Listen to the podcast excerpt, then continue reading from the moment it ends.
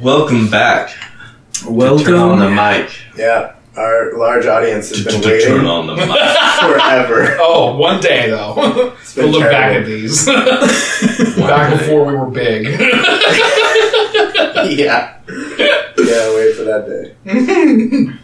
All right, what are we talking about today? I don't know, we're just kind of freewheeling it, yeah?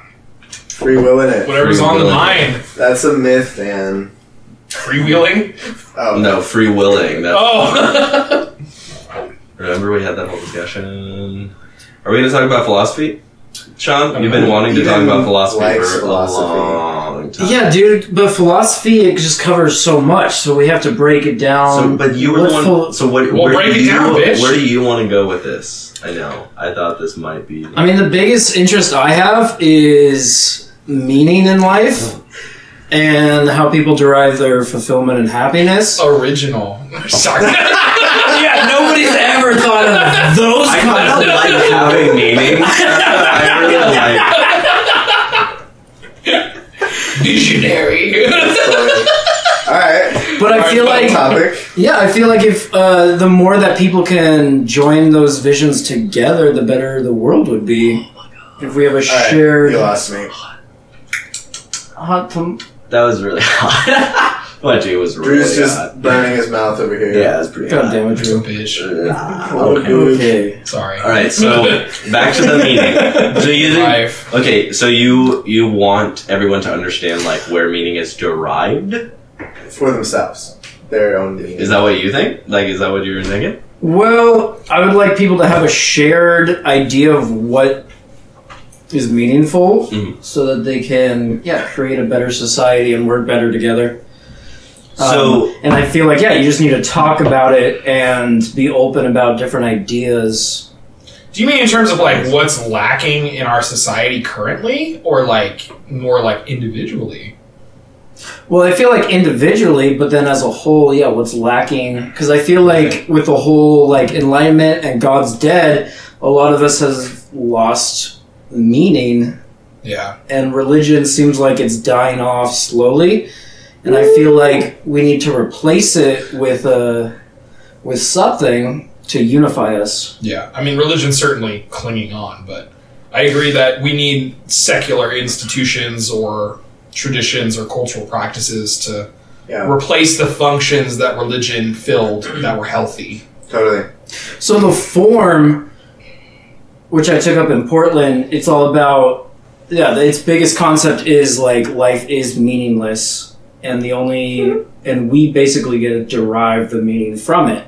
And if we can do that as individuals and as a collective, is the goal to you know to work better together. I kind of, I mean, on a certain level, I agree with that. I think that there's this tendency for individuals to like, especially when they read like Nietzsche and they read like more like those types of thinkers, they tend to think that like nihilism is actually like proved kind of deal. Like there is no meaning, but there are like psychological propensities for people. So it's like we don't, we're not like infinitely variable. There are certain things that we tend to like Mhm. and derive meaning from, and that things that we tend to like to be like like what we find beautiful tend to be that. And of course, it's going to be culturally changed too. You know, like cultures tend to select beauty and stuff like that, and Yeah. shift it here and there Yeah. but there are there are some things that like just the brain is going to be tending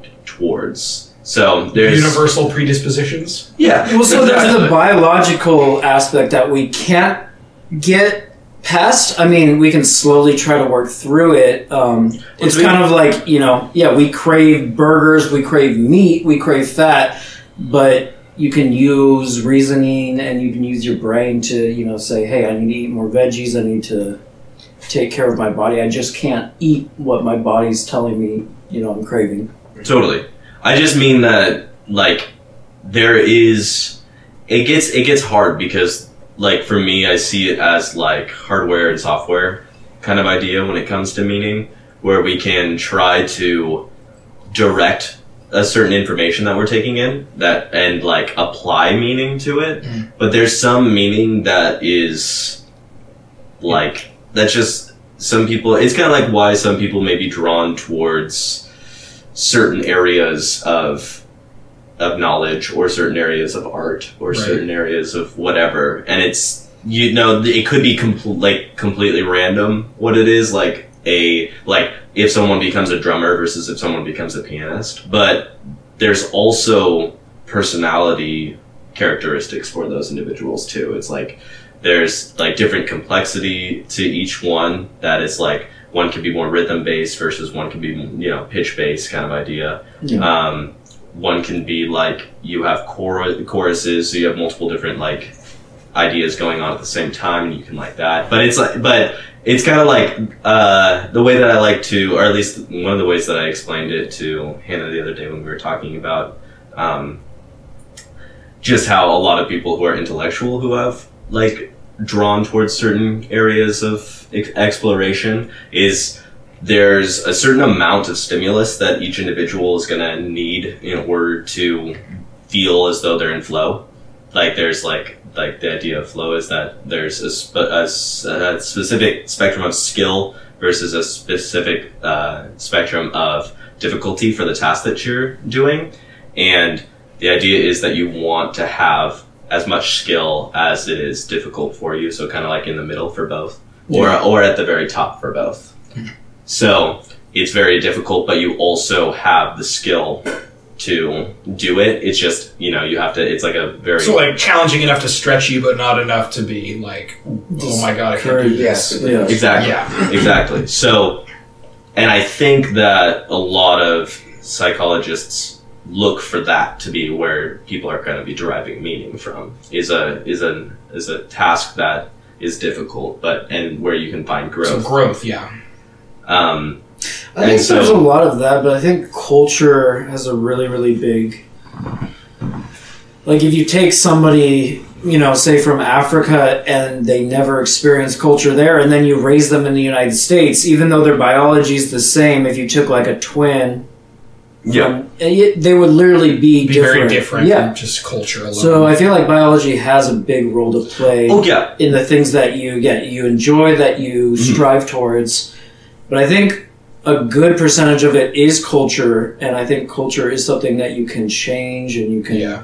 well you have yeah more control over I'm not. I'm trying. I'm not trying to say that culture doesn't have any effect. I'm not trying to Yeah. say that. I'm just saying that there can be a lot of grounding found in the biology aspects. Right. Right. What- Yeah, I think uh, we all have things that we're, like you're saying, predisposed to enjoying or to getting a lot of fulfillment out of. Yeah. But I think everybody has to sort of derive their own way of dealing with the fact that we're mortal and Yeah. Totally. that everything that we do can, you know, is ultimately meaningless if you want to look. I, I think that's a good way of looking at it personally because I don't think that the universe has any inherent meaning or mm-hmm. inherent why component.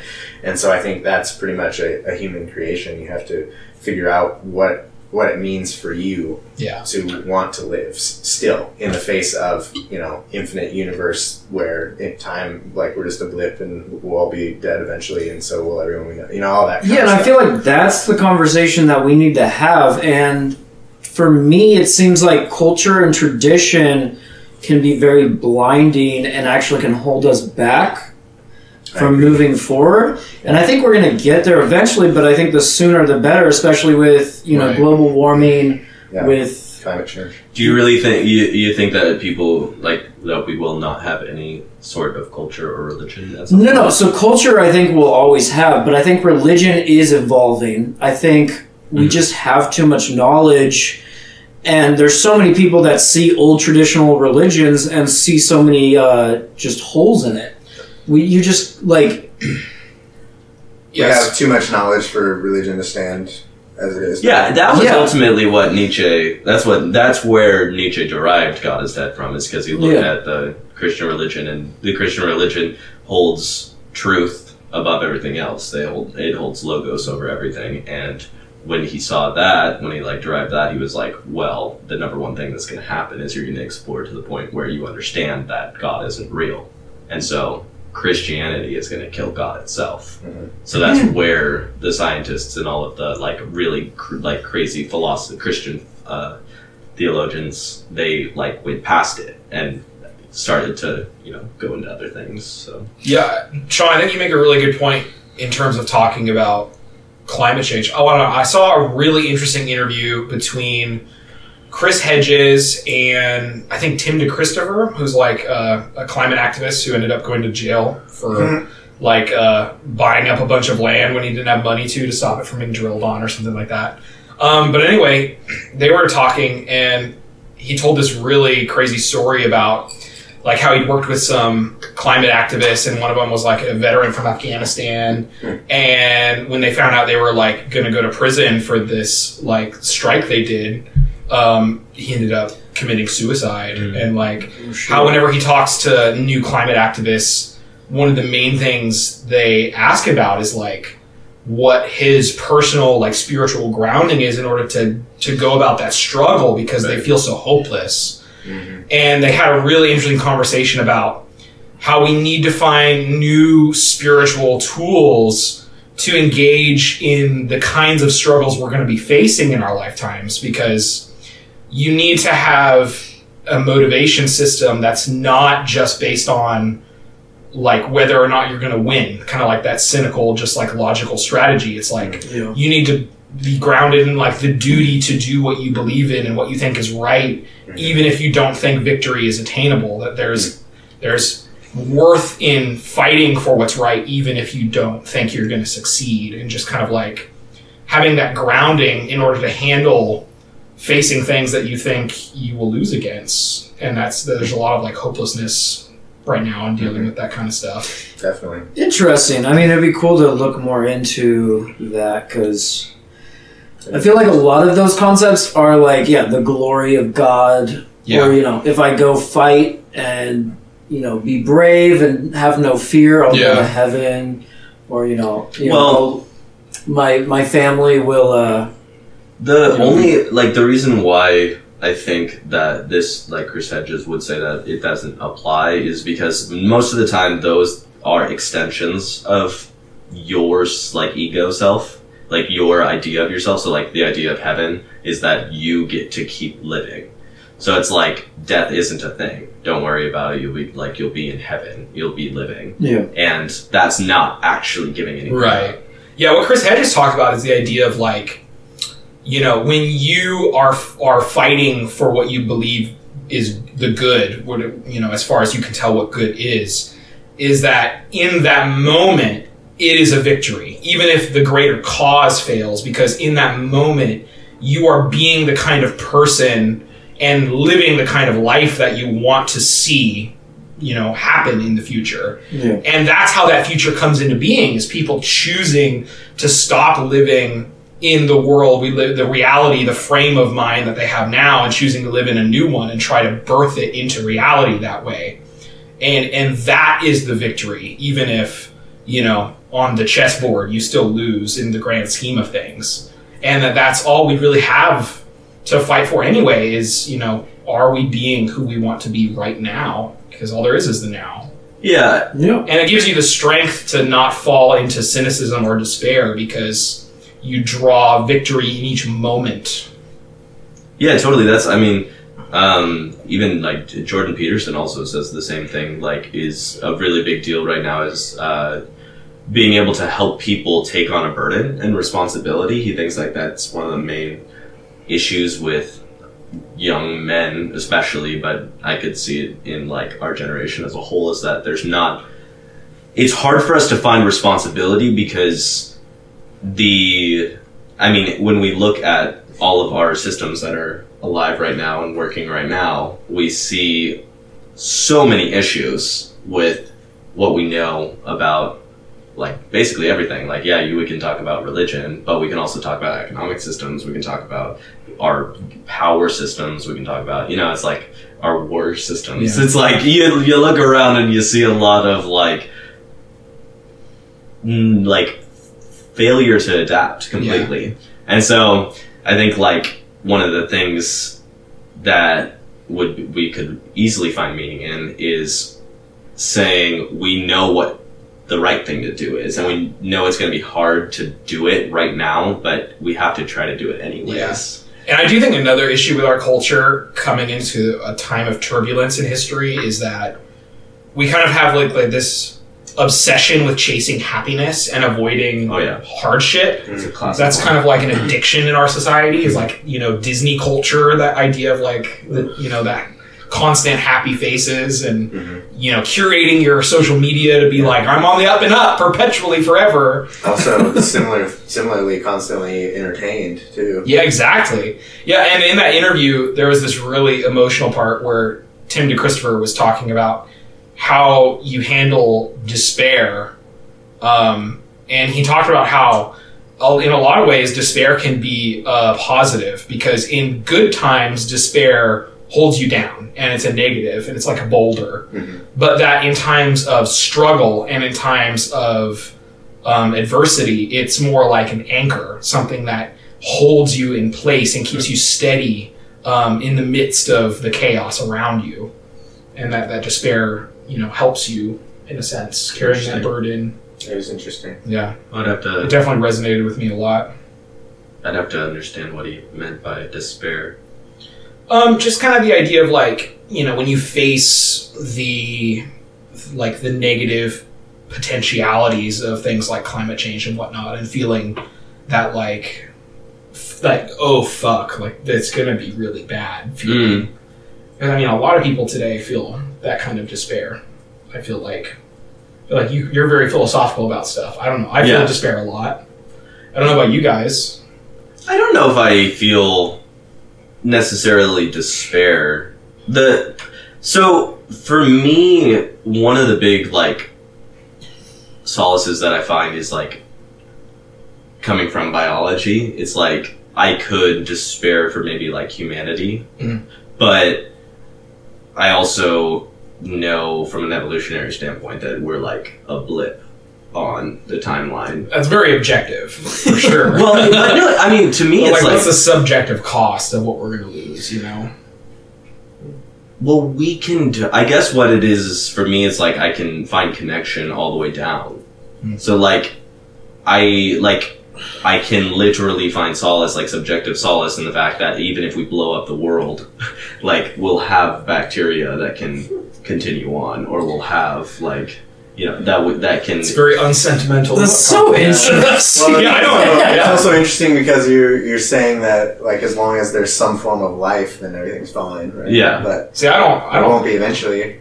Anyway. I mean, that's true, but Yeah. it doesn't make me feel any better because it's like I don't. know, I'm glad life will exist in the universe still, but at Mhm. the same time, it's like you know, there's value to humanity to me. To, oh, totally. To our history, to the other animals we've shared this planet with. Well, the Um, way we Well, but- perceive the universe, like it is different every than creature is a completely animals. unique form of perceiving the universe and a And to form lose life, that over something so stupid, something preventable. yeah, it. it I mean, that's where Well, my no, no, despair okay, that's in. yeah. Well, okay, for me, what I do is I like. I guess maybe it is more objective. I don't know, but I For sure. definitely take on the idea that it's like it's humanity as a whole, it's the species as a whole that like needs to try to adapt.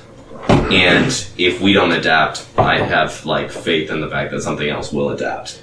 Yeah. But that's the thing is, to you, it's just good as long as life keeps existing.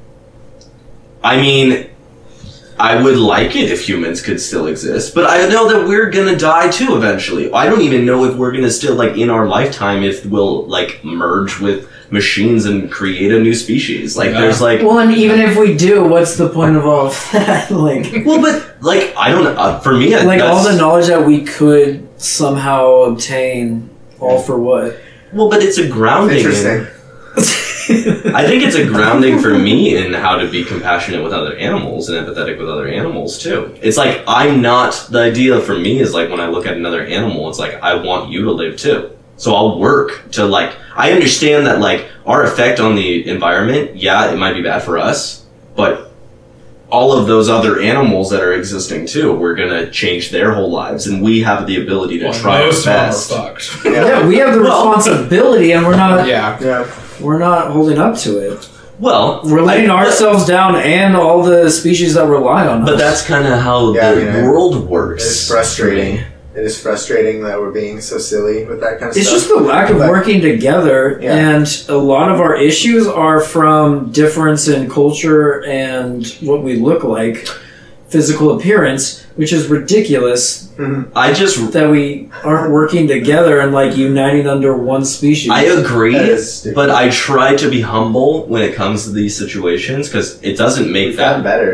like yeah the the idea like we're nowhere near where we need to be right but it's like the like in the scope of things in the scope of like history it's really difficult to be like okay let's try to we can look back okay so we can look back at like ancient cultures and say maybe they had a better grip on things or like we can look at certain things. on certain things right or we Yeah. can look at i mean like the east eastern like old eastern philosophies had a huge uh, like idolization of nature Yeah. they loved nature Well, it's interesting too because you can look at them and say that their ideology would have been perfect for now, Exactly. but it wasn't, Wasn't for for them. them, because it yeah. didn't work, Yeah. right? Exactly. And so, But that should be, you know, the job of society now is to reflect on the past and Yeah, and try human learn history and try to pull the things that are useful now. Totally. well, and I guess I see it.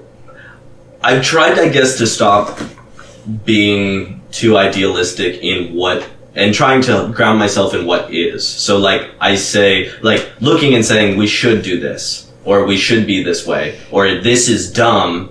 I, al- I can't ever really look at humanity and ever say, this is dumb. I can't. They're, they're, they're the most, like, we are the most intelligent species on the planet. I can't say that is dumb. That doesn't make sense. You're coming from a place of, like, maybe the top 1% of intelligence in the world. You know? Aren't dolphins really intelligent? They just use their intelligence in a different way. We're just really They're intelligent when it comes to tool the building. next and- smartest, yeah. I Yeah. love the fact that to me that's such a huge Learning. indicator the fact that they can have orgasms because I've always thought the only reason an animal would need to evolve the ability to have orgasms is if they got smart enough to question their innate biological drive to have sex and so they needed another variable to make them do it another stimulus I mean, pigs have like really, really strong. well but they don't feel it they don't feel it it's only humans and dolphins have it for pleasure Oh, they don't feel They it. They don't feel it like we do. That kind of just like overwhelming physical pleasure. That's only humans and dolphins, Hmm. which is trippy. Yeah, I don't. I mean, I would. I I'm not hundred percent sure on that, but I'm, I'm definitely going to take you. yeah, your I'm a little for it. questioning with that too. Oh, we should look it up. well, I I was we have pretty sure. orgasms, I'd but love I to didn't look it know up. like you I- can have an orgasm but not feel it. Well, the idea. Well, like, they, it's, I'm sure they feel something, but it's like I, I just remember reading that that was like the kind of orgasm we experience. Only dolphins do that as well. Well, I mean, I guess it depends on how you're defining to it. us. You Yeah. know, we do have a different number of neurons, so there, there could you could can, like if define it by how many neurons are lighting up, and like we, we That would be interesting to see what that's about. How they classify that. I just there's for me, it's like each one of the idea. I guess for me is that we're every single species on this planet right now is evolved the exact same to the environment that's around them.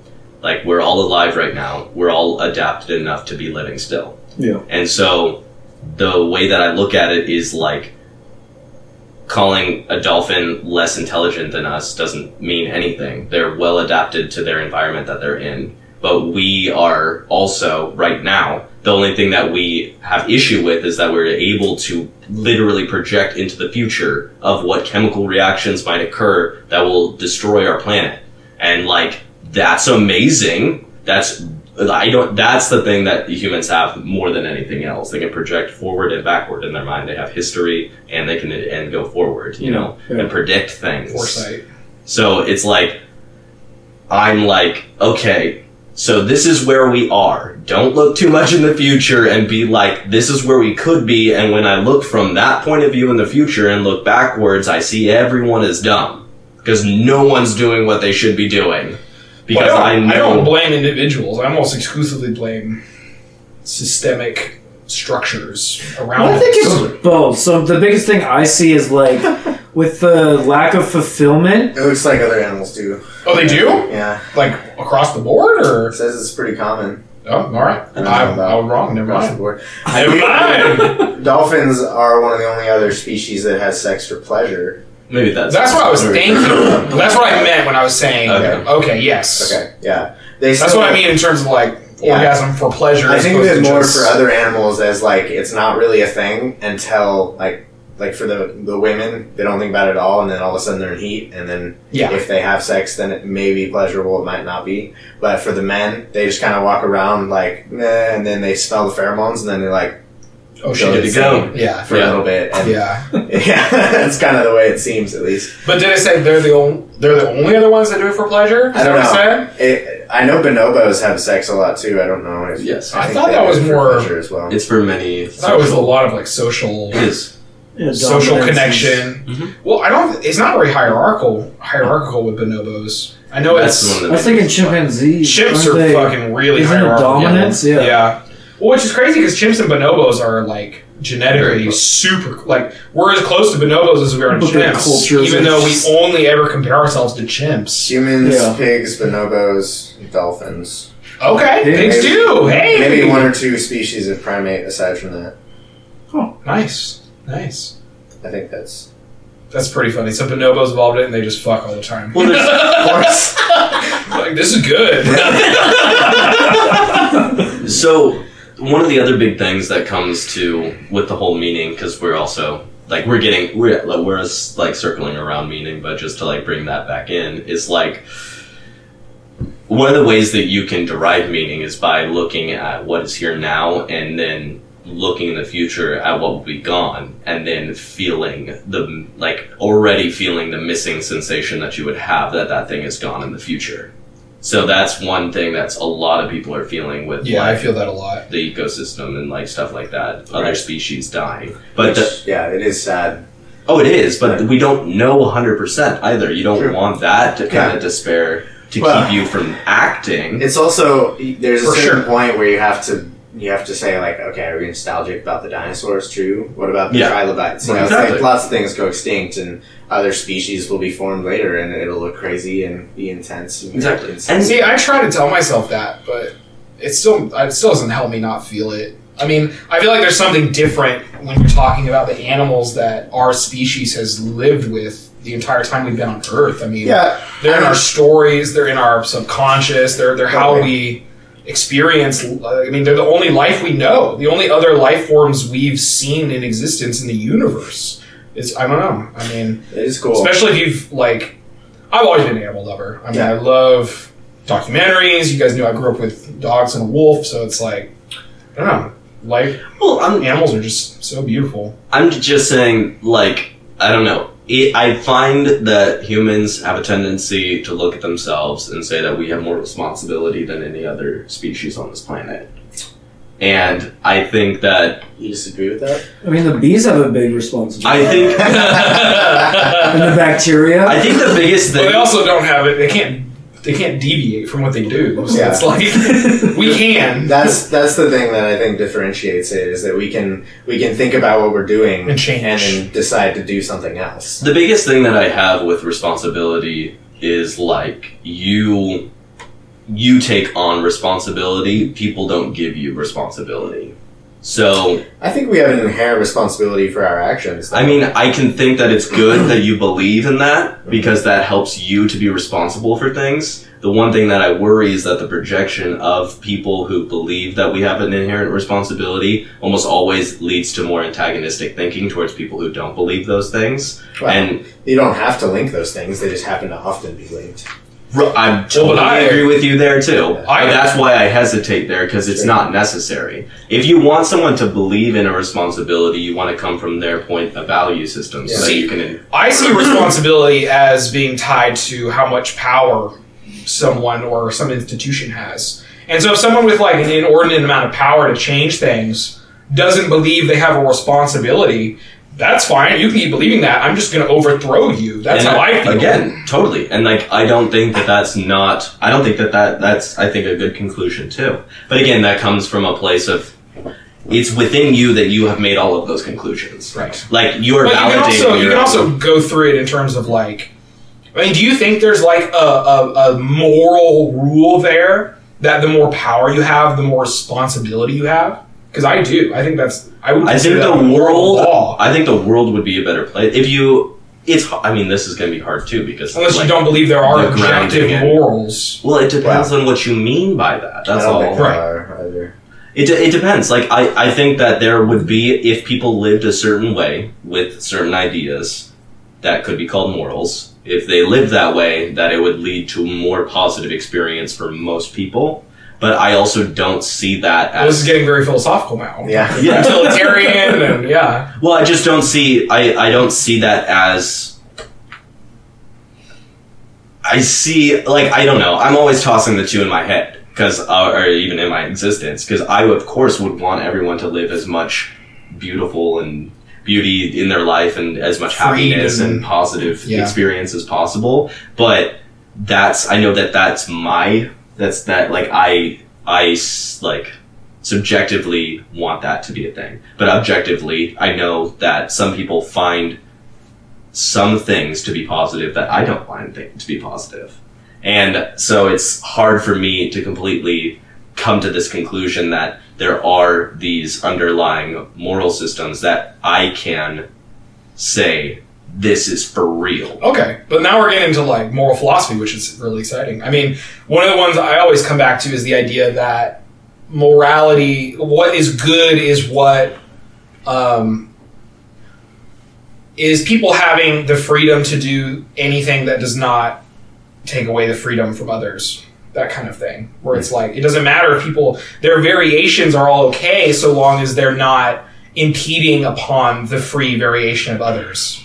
And so whatever falls within that, you know, the more within that, the better, and the more outside of that, the worse. Does that make sense? Yeah, no, I mean, I I can agree with that, except when we start bringing in law into anything or any sort of um, movement Well, the laws any ideally would be to codif- codify that. well, any progression whatsoever. Like the idea would be that like any so even if we got to the point where we were trying to give as much freedom as possible to everyone else, we would find that there are some maybe exceptions to the rule that make it so that we have to impinge on their freedom. But that's the thing. Only if, the reason you would impinge on their freedom is if they're doing something with their freedom that impinges on the freedom of others.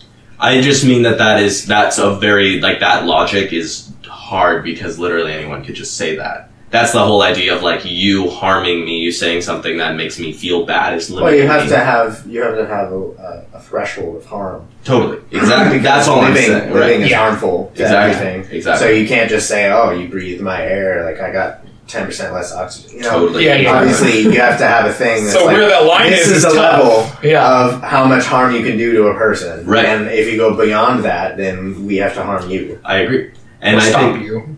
Well, which is the Yeah. form law, right? Yeah. which that and I think that that is always going to happen. There's going to always be a threshold. There's always going to be some small percentage of things that we're going to have to that people will come into existence having Yes. that will have to say that that's not okay. I agree. But that, that, that goes within that formula, though. Yeah, I agree. Well, but then what happens there? This is the other thing that happens there is that if we call that that stuff evil or bad Mm. or whatever, then you're also like you're saying that there are some things that come to into this universe that are bad or evil.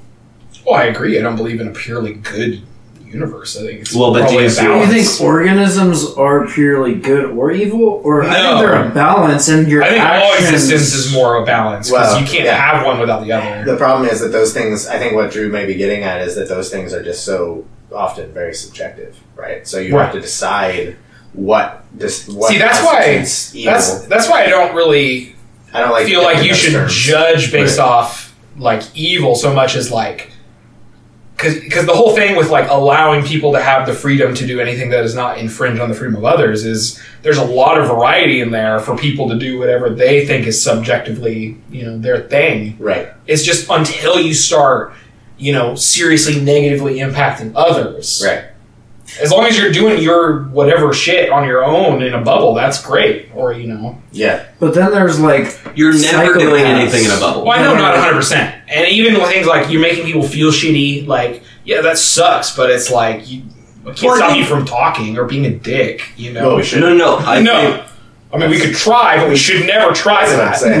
Yeah. Cut the But Unless think- it's just in conversation, like, dude, you're a dick, stop. But Right. Yeah. never We should with try like to influence pause. them. Yes, yes. Yeah. Yeah, I mean the the one thing I think that is coming up like into very much into like a lot of people's thinking right now is that there is no there is no safe space. like the there is no place where you are all by yourself. You go, mm-hmm. you walk into the woods. Guess what? You're part of the woods ecosystem now. You don't get a shit or piss or whatever wherever you want. You don't get to toss any chemical in there wherever you want. You're going to affect something in that mm-hmm. and like there's there's no in the outside world it's like your actions have consequences even when you speak to each other your actions have consequences and i think that that's one of the biggest reasons why even the pc culture cropped up being like everyone was aware of that everyone was aware that like when you say words like we were told when we were kids like six and stones may break our bones but words may never hurt us it's like no that's not real like Eh. you may be talking physically. Well, you may be talking No. physically, but you can also I talk think about words are even more powerful than sticks and stones. sometimes. The only so this is where you also get into the idea of why that saying was created because Yeah. that little saying is a boon. It's a way that you can think that way, and then you have the power to remove Exactly. the harm. Which Yeah, is yeah. why, which is why words are, um, uh, they're like a much lesser form of harm because there's a decision that has to be made to allow them to be harmful. Whereas Given- with sticks and stones, you don't get to choose Yeah. when your bones break. Yeah, you break me with a stick, I'm But- fucked. Exactly. It's not up to me. And so, so words can be really powerful, but only when people let them. True. Well, okay, so that that's that is a fair thing until a certain point, because then we also have to say that there's underlying conditioning that's ho- occurred over an individual's life Yeah, that's that true. has put them prone towards certain behaviors. Right. I mean, there's nothing that anyone could do to stop the person that they love most telling them that they are hated Mhm. from hurting them. Right. That's Yeah. going to hurt everyone.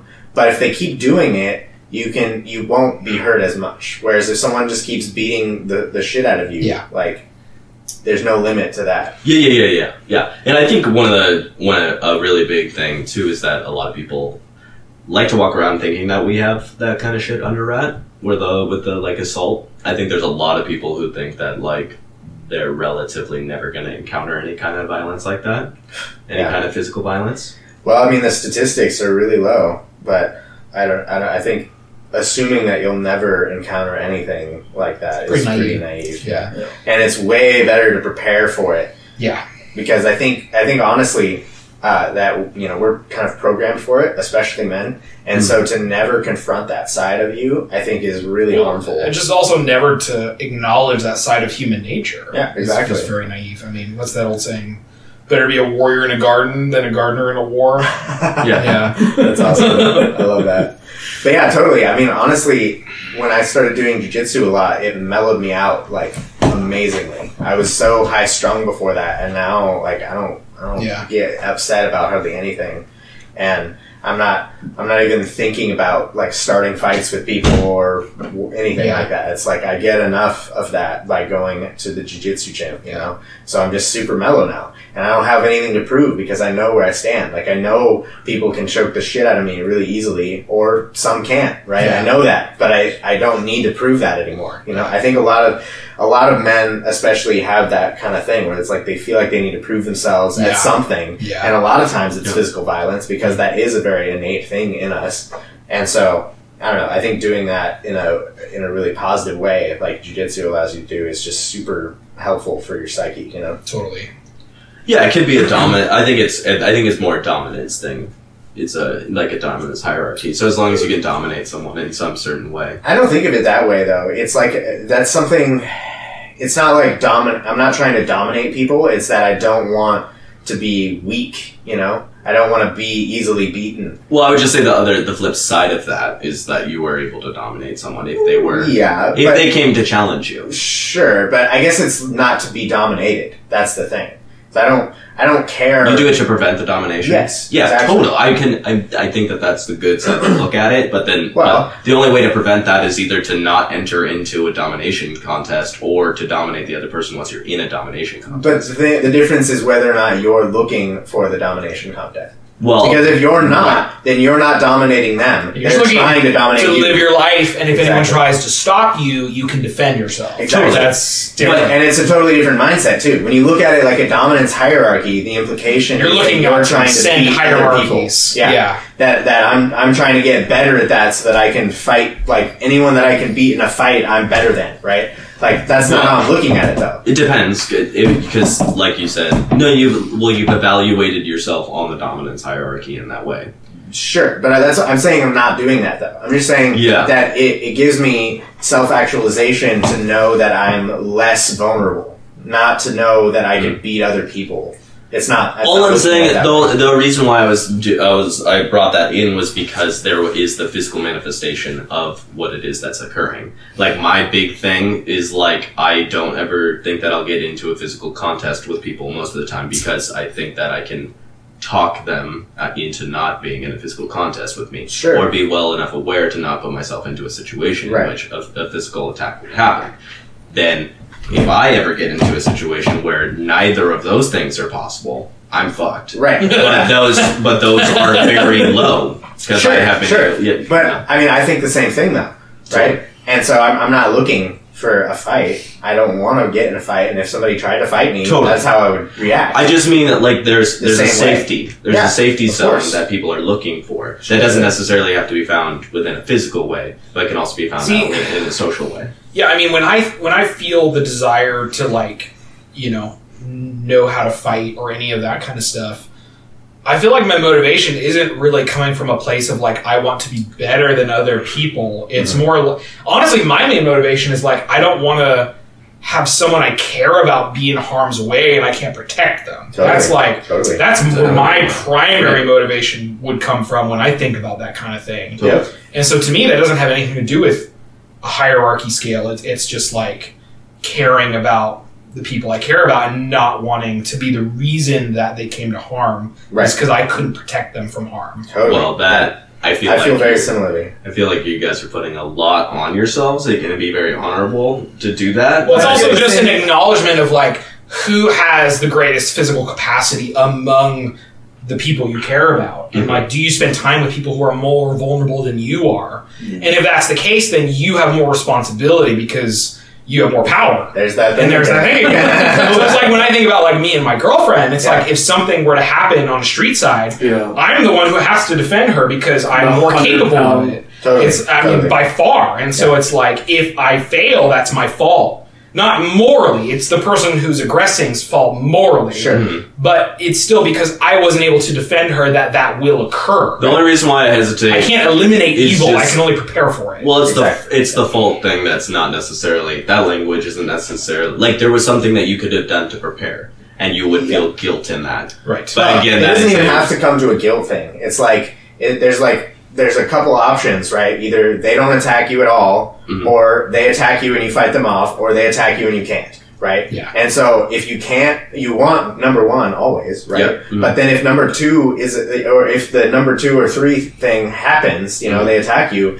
You want it to be number two if it can, just because that's a better, That's a- that's just a better better. outcome, right? And so, so I think it makes sense to prepare for that, just because it is, a, a, you know, it is a low possibility. Totally. Hopefully, never, right? Yeah. but, the it is a stakes are so high if it does happen. And and the reward you get is you get in better shape. You like engage your mind in a cool and interesting way. You engage your body in a cool and interesting way, and you hopefully get self actualized in a different realm than you ever would have en- Totally. enjoyed before. So, So it's like there's there's just almost no downside and a hundred percent upside. You know. well, I and do, eliminating fear to a certain extent Exactly. is huge. I mean, Yeah. fear is like one of the biggest negatives of any psychology. Yes, and and I mean the the thing that's helped me the most with that has been like trying to stop people from choking me and realizing that if I'm freaking out, I'm not going to react nearly as well. Yeah. And so just realizing like, okay, yeah, I might get choked here, but I'll need to relax and think about how to get the fuck out of this. And now it's really hard to stress me out and get me to a point where I can't think clearly because I've just been practicing that over and over again, like Totally. trying to not freak It's out. exposure therapy. Yeah. It seriously is, yeah. Yeah. Whereas, like, I walked on the mats and I saw this like scrawny guy that I, if I had seen him in a bar, I would never have thought that he would be a threat at all. And then he just like destroyed me for months on end, choked me out, and there would literally, if he wanted to kill me, there would have been nothing I could do to stop him. Nothing. and and then I watched that go from that to now I can do that to a bunch of people. If Yeah. they, if, you know, if they don't know anything, they're fucked. There's just no way unless they're way bigger than me. Yeah. You know. And so anyway, that's just uh, and it just feels great. And for that defense thing that we were talking about, and just the yeah having that self actualization of just like getting better at a skill and seeing all the levels and you know having something that I couldn't do and didn't understand at all, and now I'm like at a certain level in it and realize that there's so much more to go still. You know. See, I feel like that whole dominance hierarchy thing is. Um, I think we all feel it, but it's it's like to how much varies person to person. I, I remember reading an article talking about how Oh yeah. there's like a way of thinking where you see everything in terms of power relations. yeah. Yeah. and that that is highest with people who score high in narcissism. So it's like the higher your ego in terms of your personality, the more you see everything as a competition Totally. where you need to be the one defeating others. Uh-huh. And so I think, you know, that's that's certainly going to be not as much the case with the average person, and then there's going to be people who don't really care about that hardly at all. Well, the thing I the reason why I brought up the dominance hierarchy is because you like whenever you bring yourself into relationship with another person and you're trying to look at a skill level and you know like judge who would come out on top. That's what you're doing. Like that's not. I mean, if you you you've looked to see who will dominate in that Yeah, situation. but an analysis of that is different from a drive to overcome someone. and I never said anything about the drive. Right. I was just saying Okay. it is that Okay. what, that is what it is. okay. Well, I'm not saying it, uh, and I'm not even saying it in the fo- like. I think that there's a lot of rhetoric put around dominance hierarchies right now that's very negative, and I don't think that dominance hierarchies are negative. They're literally able to tell who has more skill in a certain situation. Mhm. It doesn't even Yeah. need to be It's just that that has a negative connotation. totally, yeah. But I, yeah, and that's fair. I just think that that's mostly rhetoric and not actually. founded. Well, I don't know. I, I when I think of people who care a lot about that, I don't like those people most of the time. I, I- think they're assholes. I know, but I I'm just saying you. willing to step on other people to get ahead. I think they're less empathetic and less Yeah. community oriented. Well, I think if people, if we put, yeah, I'm just saying you put an overvaluation onto it there. Like you needed to something else. Like you needed people who focus on it. Sure, I Although agree with you. I do think it makes sense to have a negative connotation in, with towards that in this society in particular because we've geared our whole um, cultural and economic system towards competition and domination. And so there's kind of this feeling that we need to rebalance. There's like a, a backlash to that happening, which Yeah. makes sense to me. Well, domination is just such a shitty word. it's a very harsh word. yeah, usually. and, Yeah. and dom- like But- the actual full meaning of it is like you have no control over your life, right? If you get dominated, Hmm. like you have nothing. You're just a slave. Well, someone That's- has control over you, exactly. sure. Yeah. So, so it's just not. I don't like to describe things that I don't see in those terms of like moving from you know less control over your life to more control. Right. I don't like to describe it that way in something like a sports contest. You know, Yeah. as being a dominance hierarchy. The only You know thing what I mean? It, it is. I It is from an evolutionary standpoint. Right, in right. sex selection, right? That's Totally. what you call it. right. But just saying that has such a dom- uh, has like Yeah, a, totally. a negative connotation. Well, and I'm just, I'm just mischaracterizes. it. I'm just trying not to play that game because the reason why we're entering, why we're even having this discussion right now, which I uh-huh. think is a good discussion to have, is because it's it's because there's already the inherent belief that that's what's like occurring. Like it's bad for someone to be in control over you, and that mostly becomes from a place that you want to be in control. Yeah. So the negative connotation is from your own need to be in control. Sure. And if someone else puts control over you, that's when you feel bad. Uh-huh. So I'm saying remove the need to be in control, and it doesn't Or matter don't. if someone is. Well, but we should have control like over ourselves. yeah. We d- like that's another thing that is. Or a let me say this: thing that's no one coming- should be able to exert control over us. No, that's not. Wow. You should be able to give control to people who you trust to be in control Giving in certain is si- different than situations. having it taken. Totally. I Totally agree, different. but you didn't. But that's. I said still- no one should be able to take it from us. Oh well, okay. That's sorry, I I didn't hear the take. Yeah. So there, but there should, but we can agree that there should be people who are in control of us if they have a better ability to do that thing than we do. Um, if I consent in the context of the specific thing. Yeah. I mean, wouldn't that be like Please. law enforcement? Law enforcement, See, but representatives, again, leaders. assuming Yeah. that's the issue mapped is out well. the, the issue is that that control, it's like dominance, means there's no going back. Right? They have the cho- they have Well, control. They can do which they can abuse. I That's feel what like- dominance means. Well, in a certain situation, when you something say can be give dominated. control, like there's there's a difference between like letting someone dominate you, which, which to me I'm taking as like no control, slavery kind of thing, versus giving them dominion over a small That's part. the same root word. It is. You're right. there are. I'm, I'm differentiating an idea here, not necessarily the language. I'm just saying you can you can give up some control over parts of your life, like decisions, you know, or you know, running the country, for instance. You can Right. give those small pieces of control to people, Mhm. but that's different than saying we want people to control us, right? To be in control of us. That's what you were saying is you give them control of us. Like that's different in my mind because it means a complete control, like of everything. Okay, and I and I do get I do get underlying like I've never said those words. I do get the bringing up to clarify, but yeah, no, I would agree with that too. Is that I don't think anyone should have complete control over us either.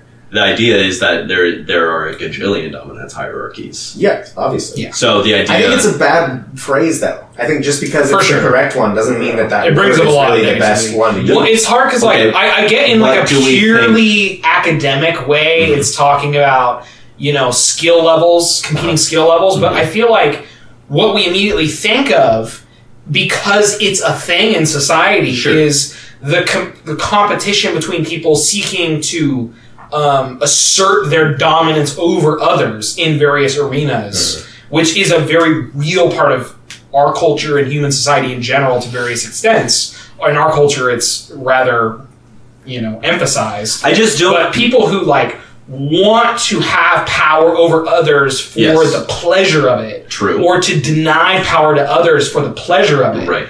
that is negative to me. That Totally. that's not like I have skills and I should have power because I'll use my skills better than you. Totally. That's like I want power over you because of my ego, because I want to subject you to my will because that makes me feel better. Totally. That I do see very negatively, and Totally. it's hard to think of dominant hierarchy without thinking of that aspect going on in society, which Yeah. we've all seen and has a lot of negative outcomes. And maybe that's actually one of the reasons why a lot of people have a negative connotation when, like, people like Jordan Peterson use the domination hierarchy Yeah. idea. For sure, I, I, I'm.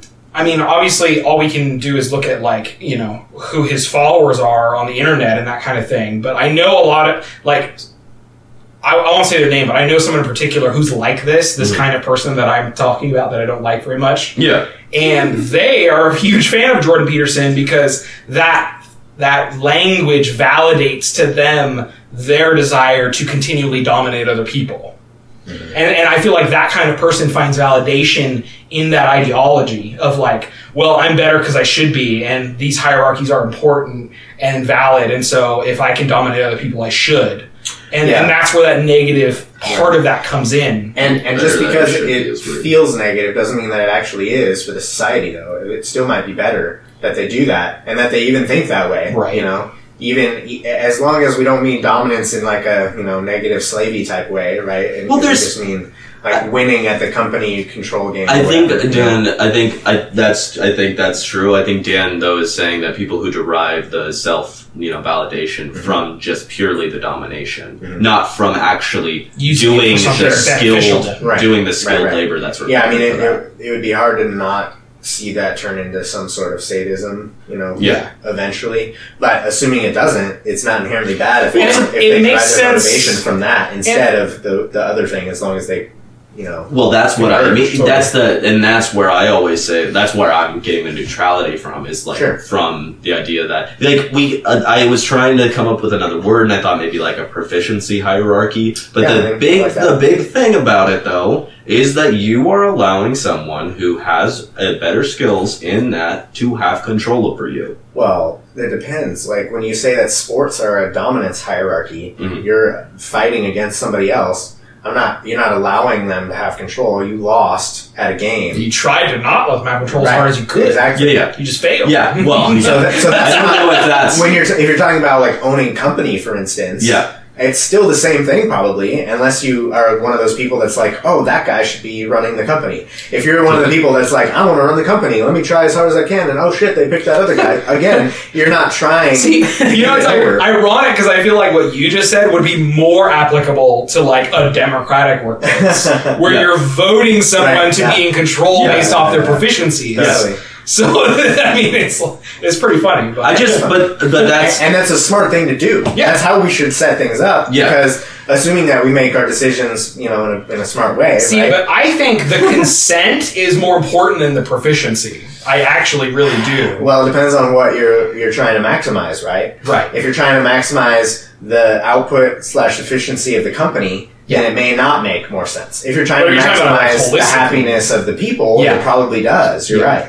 Al- although sometimes, like you know, there's probably a curve, right, of how it actually works, and they they converge. Because if you have a CEO that's sufficiently good and sufficiently not bad, but he wasn't elected, and it, there's kind of this not consent thing, but he's a nice guy and he's great at his job, and you're being really, you know, profitable because right. Whereas you could construct the opposite, where this guy is lovely and everybody like is just so ecstatic that they Yeah. voted him in, and yet he's terrible at running a company Yeah. and goes in the ground, and then all these people lose their job, right? So there's, you know, you could have either one, right? I think, I think in general, if you can get them to converge either way, it's Yes. great, and it's more reliable by the democratic way because you could, you like, we tend to select for a lot of assholes. Right. And you could find where like maybe you lose three percent efficiency, but you gain forty percent happiness or something, Right. and it's better Right. overall, right? Yeah.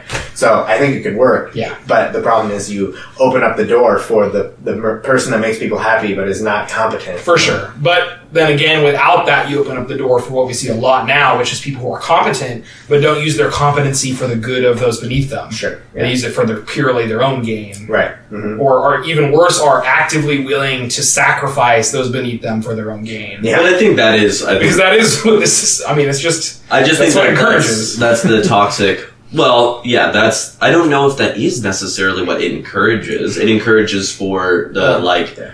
The worth coming It's- from doing well. It's certainly rewarded though because it's it's not a um, what do they call that? Uh, that type of game where your loss is the other person's gain. What is that called? uh, zero sum. Zero sum, yeah. It's not entirely a zero sum game, Mhm. but a lot of companies are to when it comes to essentially like salary, right? If you can take everyone else's salary down by one percent, then you can raise yours by ten if you're the CEO. Right, right, right, right. So, so there is that encouragement in that way where it is rewarded to do things like that. well, that's where. Yeah. To a certain point, obviously, you, yeah. have to be careful with it, or you know, you won't have good people working for you, or a bunch of people will quit, Exactly. and you'll be seen as an asshole, right? Totally. But it does. There is an encouragement part of that. You feel like if that's- you're, if you're not looking ahead, if you're not looking at the actual results of your actions, it. Do you think that just because it's allowed, that means that it's encouraged?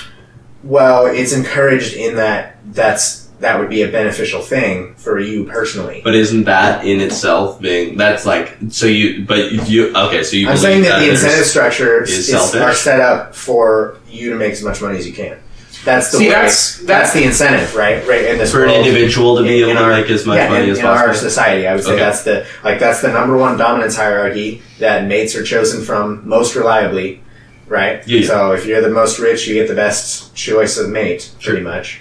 Um, and then it's it's also the number one source of freedom that you can get. Yep. And so Status, there's glory, everything status exactly. that we so, award in our society. so essentially, the pinnacle of our society should be Jeff Bezos, then, right? So, Mhm. and, and the, basically, it's Great. rewarded. it's rewarded to have more and more money. So, what that means is actions that reward, that give you more money, are incentivized. So, therefore, Yeah, it's, it's incentivized for uh, CEOs to take more of the salary of their workers. See, this, this, That's that. I mean, it's a, it's kind of a leap, right? Yeah. Uh, it's not. Well, so it's- it's not directly incentivized, but it is. It is indirectly. I, and I incentivized. and that's the thing that I guess I was like I was when you said what is like what sys- this system incentivizes, I thought that there would be one system, but I actually do think that this is a summation of all the systems Hmm. that incentivize that. That's just like the reality that we're in currently. See, that's Is like if we play the games right now, all of the games the ones in collectively, this society. and even the ones that we can't choose not to play. So just Right. evolutionarily. Yeah. So like in the world that we're living in right now, that seems to be the game that we're supposed to play. Totally.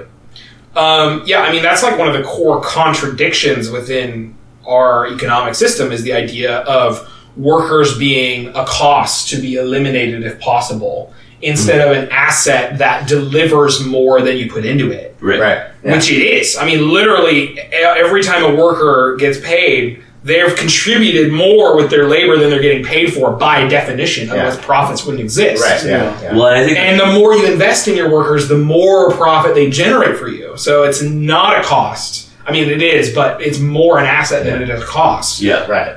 Yeah, it is interesting. I guess the the cost is that it, they can't be controlled completely, right? You have to put something into them to get something out. Yeah. It's not Yeah. just like, But, yeah. but it makes sense to think of them as well. Even if you think of them as assets, then you look at them as as an asset that gets outdated relatively quickly Right. as we get better and better technology, and you have no reason to not update. Yeah, and even better would be to think that the whole economic system exists for their benefit. That would be the the healthy way to think of it, I think. Yeah. but then you have to think about what's beneficial for them: working in a coal mine twelve hours a day, Yeah, right. or having a robot replace them. You know, See, that'd be great as long as they benefited from that robot replacing sure, them. Sure, yeah, they still get the same salary. Yeah, exactly. Yeah. Yeah. Yeah.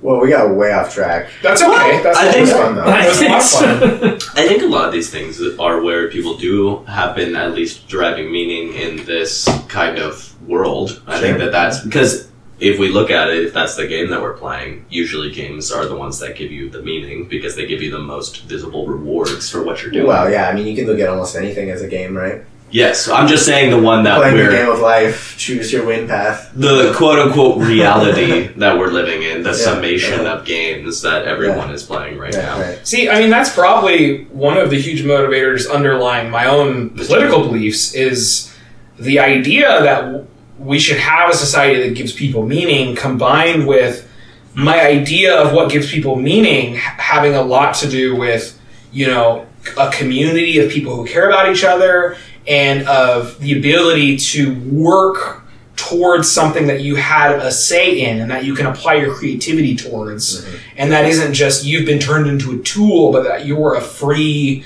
creative creature working towards things that you had a say in doing. And I think that is something very central to human nature, and we always shine our best when we're working on projects that we believe in and that we've had a say in. And and that definitely drives a lot of my views about what kind of society we should have. One of the things I I, I agree with that. One of the things that I always have a hard time with in this is that once you create a meaning structure, you give yourself the ability to fail. Because like you, you've you've put something out there that should be aimed at, Mhm. and you come up like we, we talked about this earlier about like being able to be okay with the failure. Right. You know, giving Right. giving people tools to be okay with the failure. Mhm. But the problem is that that's a huge freaking deal. Like even we can we can try to give as much help as we can to people who fail. See, that's also But why that's I try to hedge my bets as most as much as I can by having my meaning being based on you having the choice to do what you find meaning in. You know, not like this is the thing there's meaning in. Sure. To me, the meaning is having the choice for yourself. Yeah, and I think it's it's smart to construct your meaning structure in less of a black and white way, where there's like gradients of, of things that you're trying to achieve. You know, it's not like I'm going to go to the moon or my life is worthless. You know, Yeah. it's like you know I'm gonna do my best Hundred percent to agree that. get to the moon Yeah. or to further, you know, this the field of astronomy or Well- whatever your your thing is. Mm. Instead of, of phrasing it in a either I fail or I succeed way, Yeah. you have you know things that you're you just want to be aligning your life with. Yeah. and it's not Yeah. based on the outcome so much. Well, you can never get rid of failure. You, you know, getting to the moon took a lot of failures. Yeah, no kidding. Well, And then- then it took that one time that they made it. you can get rid of failure in the same way that you can get rid of like the idea to, of of it being your fault. See, that gets back to what I was saying earlier with the idea of like it's it's not as important to win as it is to fight Yeah. or to strive. So that doesn't have to deal with fulfillment or happiness. As as long as you're fighting and giving hundred percent, win or fail, that Yeah. doesn't matter. Yeah, Yeah. and I, I think failing is a really important concept to keep because I think it, it, it really grounds you in uh, a goal and and criteria, and then oh, a failure. Now that's a way to learn, right? So you have this this clear structure of how to move forward. Yeah. I have this thing that I'm trying to do. I need to complete these three things for it to be qualified as done, and then I'm trying to do it, and oh shit, I failed. How did I fail? Like, what are the things that I did ri- right? Right. And so you have this this cycle of, of a way to, to keep trying to move towards an Yeah. idea that you have. The thing I think that finds like the reason why this is a difficult like topic is because right now we have a lot of ability to be able to place the blame on other things. We can look We at our that. Yeah, well, I mean, I'm just saying that now it's like, and even it- you can even validate your position in failure by saying that you aren't smart enough, or being able to say that like I'm not beautiful enough. I'm not. I have all of these reasons for I failed. Honestly, I think it's it's harder than ever to say that you have reasons because now we have more and more resources. Like especially if you you know if you're born in America, Well, right? who has more and more resources? people in the first world Totally. more than anyone ever has. I think you're coming from a worldly point of view that I don't think many people necessarily come from that worldly point of view. Well, I'm just saying, I think it was much easier to say that there were things in your way before. I think life used to be much harder. I don't. And maybe it's different because you could derive meaning in an easier way. Mhm. Maybe that's maybe it's a certain amount of challenge over time that you need to have for your life to be meaningful. And it has like some formula where it's compared to like the challenges that you see others doing or something. So maybe in that way it could be more difficult. Yeah. If seeing other people completing these insane challenges somehow makes you feel less meaningful for the challenges that Oh, that could definitely be the case. But also, you. One of the big things that at least like I talked to Stu about is like they didn't really like have a choice to think that far ahead because they were worried about he, he was alive during the Cold War, so he was worried about nukes falling on his head. Sure, yeah. And like you can also just come the there was a lot of national validation for what you were doing. Mhm. If you were going to college, you didn't need any you didn't need to contemplate if that was meaningful. Right. You if you had a college degree, you already have meaning, bud. There you Yeah, go. I got it in a piece of paper, you put that on your wall. I don't like that that type of meaning though. I'm just I think saying it's really superficial. I Yeah. mean someone just handed it to you, right? And that's the Yeah. problem. That's the other problem with religion Yeah. is you have this this great meaning structure, but it's not it's not derived. It's not like a, a method by which you derive meaning. It's here's your meaning. Have fun. See, I right? will say though, there is, I think, a feeling among people now of the world being more full of burdens than ever. Not because it is, but because, I mean, I think there are a lot of burdens, but it's like, even though we've progressed in terms of what's available to everyone, it's also true that we've progressed in what everyone knows with the internet and Right. all that kind of stuff. And so, with getting up to this point, now you've had this huge expansion of consciousness Mhm. And awareness of you know where the faults still lie in our systems and all that kind of thing. And it has kind of I don't know. It's been overwhelming to gain all that knowledge and awareness of what's going on in the world, and and I think that's kind of had a bit of a backlash. There's a bit of existential angst and despair yeah. from that. I think. I don't know. I guess I think that when people let that stuff get to them, they're they're not dealing with what's in front of them enough, you know. And True. basically, you're you're trying to live outside. You're trying to live this life that's so far removed. You're trying to take the entire world into you know Yeah. into consideration, and and it's it's cool to look at things from that perspective and say like, oh shit, you know, we should be doing these things, and this would be nice, and this would be great. But you have to you have to be realistic with your For own sure. situation We do And also have to real, yeah, for sure. you know do do that der- derivation for yourself figure out what the meanings that you want to have are and that you think will work for you and then try to work towards those and, and not get bogged down with this this crazy I totally agree with that, view, you know? and that's that's something I've definitely fallen prey to before. Um, but it is also true that the internet generation is pretty young. Mhm. And right now, Yeah, there's a lot true. of just kind of taking in information and kind of having And whiplash. freaking out. From. Yeah, it's like So I just learned about seventy different yeah, countries I mean, in this four is hours. the first generation that's grown up with that, and Right, so it's yeah. going to take time for us to adjust and totally. rebalance and recalibrate from that experience, Yeah, and definitely. and understand how it relates to what we're going to do with ourselves. Yeah, and like how to deal with it. yeah, Yeah. One of the things that's also really difficult too is like we try to think about like what kind of meaning structures were invalidated from religion. Like that was like one of the, the topics. And it's like one of the meaning structures that is invalidated is this idea that there are some wise figures that are there to tell us what we should do for meaning. Mm, And that's like one of the biggest things of our generation is we look at the older individuals around us and we say, you guys are fucking up now. Yeah. We can forgive you for all you did when you were naive, but you continue to do it. Mhm. yeah, And so you get this complete separation of generations of you know millions of people, billions of people on the earth. Yeah. See, that's another huge problem with the internet generation Mhm. is this complete separation from from the past. From Yeah, but I From think that's the- our own fault. In we're, a sense, we're not we're not being realistic with, Oh, the, True. with the people. But it's also that hard. up with that. It's also hard too because it's so overwhelming. I mean, It is, in it every is. other generation before, it's been like you can. Most people did what their parents did, right. and changes were slow. Yeah. Totally. Whereas now it's like you feel like you live in a whole different reality Yeah. from the people who are supposed to be teaching you what to but, do. but you do. And it's like- you do though.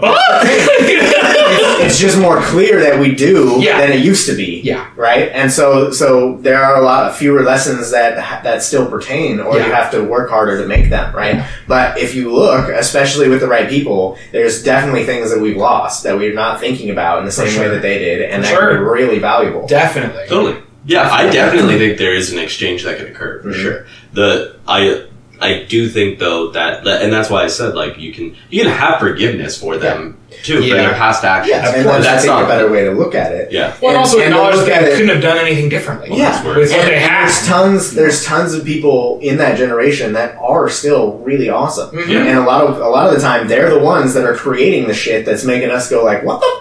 Yeah. You know? And so so I think it's just now we have uh, access to all of those individuals in a way. Yeah. Like the best and brightest of them Yeah. are available for us to just like, oh, I wonder what Bret Weinstein thinks about this, you know? You're right. I In- can instead of listen being to like, Noam Chomsky all hey, Like, Dad, like, Yeah. how did the sun get up there? Yeah. He's like, Yeah. oh, you know, a giant put it up, and you're like, Dad, let me just Google that. you know, like, I think you're full of shit. Oh, look, Google says you're full of shit. You know? See, and that's why I think it's just something we have to kind of like get over the whiplash kind of a yeah, thing. totally. Because it's like, yeah, I can't talk to my dad about this, but yeah, I can I can watch all these amazing people and read what they've written and thought and Well, I mean, that's who you're comparing it to, though. That's the problem. Yes, you know, exactly. is, is it's Yeah. like it's like, oh, I'm gonna listen to like the foremost ling- linguist ever about you know a bunch of stuff, and then I'm gonna go listen to this crazy economist and you know whatever, and then I'm gonna go talk to my dad about politics when he was a policeman. Yeah, I know,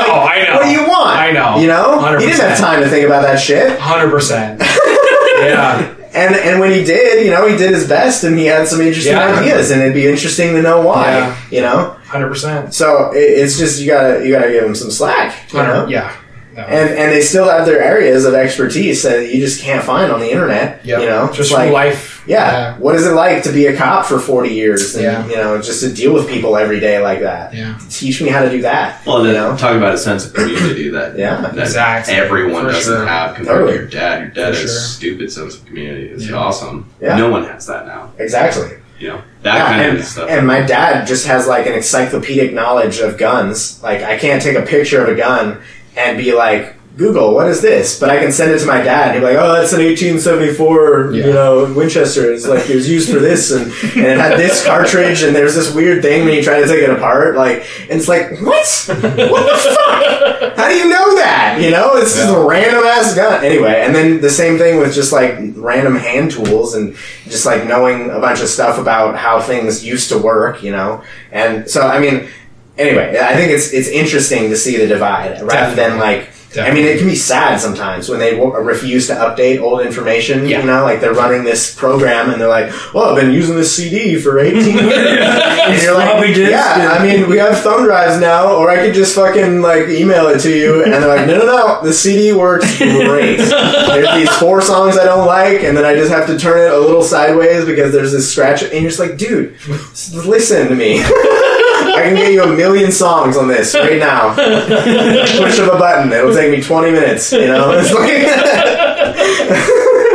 Well, I think that Oh, it's a trip. I think that that kind of divisiveness can be found in so many groups, For sure. like whether it be age groups, whether it be culture groups, whether it Totally. be that. And there is so much meaning that can be found in the collective experience Oh, yeah. of what is happening on this earth. Each one of our subjective experiences of what's occurring and being able to share that. And that division is like almost the coolest part because it, without that, then you lose this entire. Like, imagine if the, the generation before us just all didn't exist immediately, right? It's like, think of when, when we're like, oh, we can't go to them for advice or like they don't, ah, they're not wise enough anymore. And then we're like, well, what if they just weren't there?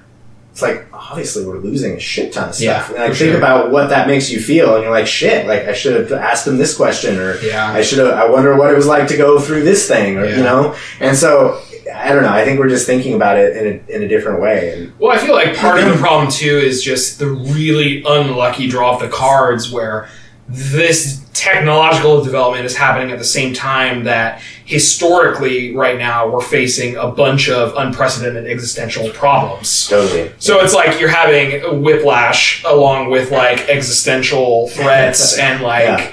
All these things coming together at the same time to just make you have a fucking breakdown. Totally. and- yeah. And, and, you know, if you look at our government, it was never built to react to things this quickly. No. It was built specifically To be not to really be slow. quick at doing Yeah. things. And now we live in a world dude, it was where founded when you had to fucking take a horse and a fucking letter and ride for three months to deliver it to your relative. yeah, exactly. so, It's tough. It's tough to think of a better system and to like get everyone on board and just be like, let's redo this whole thing. Maybe it'll work better. Yeah. Hopefully. Well, and it's hard to feel, not feel invalidated when there are people who just continue living their lives as though nothing's changed. yeah, for sure. So, There's that Yeah. kind of cognitive dissonance between people who just cannot perceive what you perceive Totally. in the Yeah. older generations, Yeah. which is Well- tough to deal with. I mean, humans weren't built to deal with change this quick. you know? Yeah, no, we weren't. We, we really weren't. Our brain crystallizes. Like we don't really learn new information very well after like Yeah. thirty. We pretty much stop. You know, I mean, there's there's obviously you can still force yourself, and if you're really diligent, you you can still do it. But it's just like something literally physically changes in your head, and it makes it harder. so it's like, yeah, you can't expect them to take in all this new information. Yeah. It's absurdly quick how fast it's coming. And Yeah. I mean, we, if we look at Generation X or whatever the fuck they're calling it, the people right below us, I don't know what that decade's I think called. there's Z. Z. I don't know. Yeah, you're probably right. I don't know. Anyway, if we look at that fucking generation, I mean, I don't know about you guys, but I'm like, wow, they're fucked up. They're you know? really young. I mean, I we'll know. see. Yeah, we'll it's the same thing where like we're, we're still dealing with what we're coming in through, Yeah. and they're gonna have. Well, we're almost crazier like shit. half and half with like yeah, because we we we we got We we, got some of the experience Yeah. of We growing up in the shit. pre this world. Yeah. Yeah. So we're kind of like the bridge generation a little bit. yep. Dude, like then- Bella started a YouTube channel Oh, and Jesus. she blogs like Jesus Christ. every couple days. How old is she? Just for this? She's eight. yeah, it's like Oh. what? Nine. Ah! Nine in June Yikes! or That's May, sorry. we'll talk about the uh, the kind of whiplash of, of like social change, like Oh, that. like you talk about Jesus. community, like Yeah. that. Literally, who the fuck cares what you're doing every fucking? That's day? probably why do you we get as the much internet? whiplash as we get. we, we're coming a little bit from that old world, but then at a very young age, we're thrown into this new one. yeah, totally. And so it's like, yeah. The social media thing is so I, I think of that almost like the next little blip. So we have the internet and then we have the social media craze, you know? Like that's how I kind of think of it. And the social media one, I'm just like that one amazes me. And that It's must be crazy. what that must be what my parents feel about the internet thing, you know? It's like, ah, that thing's going crazy over there. I don't know what about you know, I don't know what that I don't know what to do about that. And I'm I'm just like, what the fuck's happening with that shit? Like, can we get Twitter under control? Oh my god, I don't know. You know, it's just like freaking out over here. yeah. Yeah, I can't even. I, I honestly. I mean, it's difficult. Uh, I honestly cannot tell you what's going on with that social stuff, but it also makes me think of like who I'm reading right now or who like I have been reading. They're all dead people, so it's like it's hard to know like I don't know where to put your time and where to put your energy. Like, are you going to be trying to learn things that are timeless, or are you trying to learn things that are now? Yeah, you know? I think you got to do a little of both. Yeah. I mean, it's always nice when you can learn something that seems like it'll always be applicable, right? Mhm. Because then you don't have to update it very much. Yeah. You know, See, but again, we face so many immediate problems right now. yeah. God, that's really the fucking the thing that makes it so much worse on so many different levels. It's like if this was just like if there were no if there was no serious climate change problem, if like you know there wasn't like this huge like instability in terms of economics and politics, these things wouldn't be so horrible. They'd be they'd be rough still, Yeah, but it'd be like okay, We it's just trippy. We can't get too mad that we missed the golden age, though. I mean, how Yeah, often fair. do they really come around? It's fair. We got some problems, yeah. right on the tail end. what do you want? Yeah, you know? it's funny. I, I remember. I remember. It's so ironic because I remember thinking when I was first learning about history and going like, God, I hate that I grew up in such a boring time period. I know you've always thought that. I know, I've and now never I'm like- get that. oh my God, I'm born during the fall of oh man. well, I fucked myself over. Jokes on you, bitch. Hope you didn't write it down. People yeah, make right. Fun of it Oh God. Yeah. It's like, well, yeah, the internet was made. No big deal. I'm what you bored. wish for. I'm fucking bored. Nothing's happening. Like, I wish there was a war. God damn it. Such a stupid little kid. That's funny. Anyway.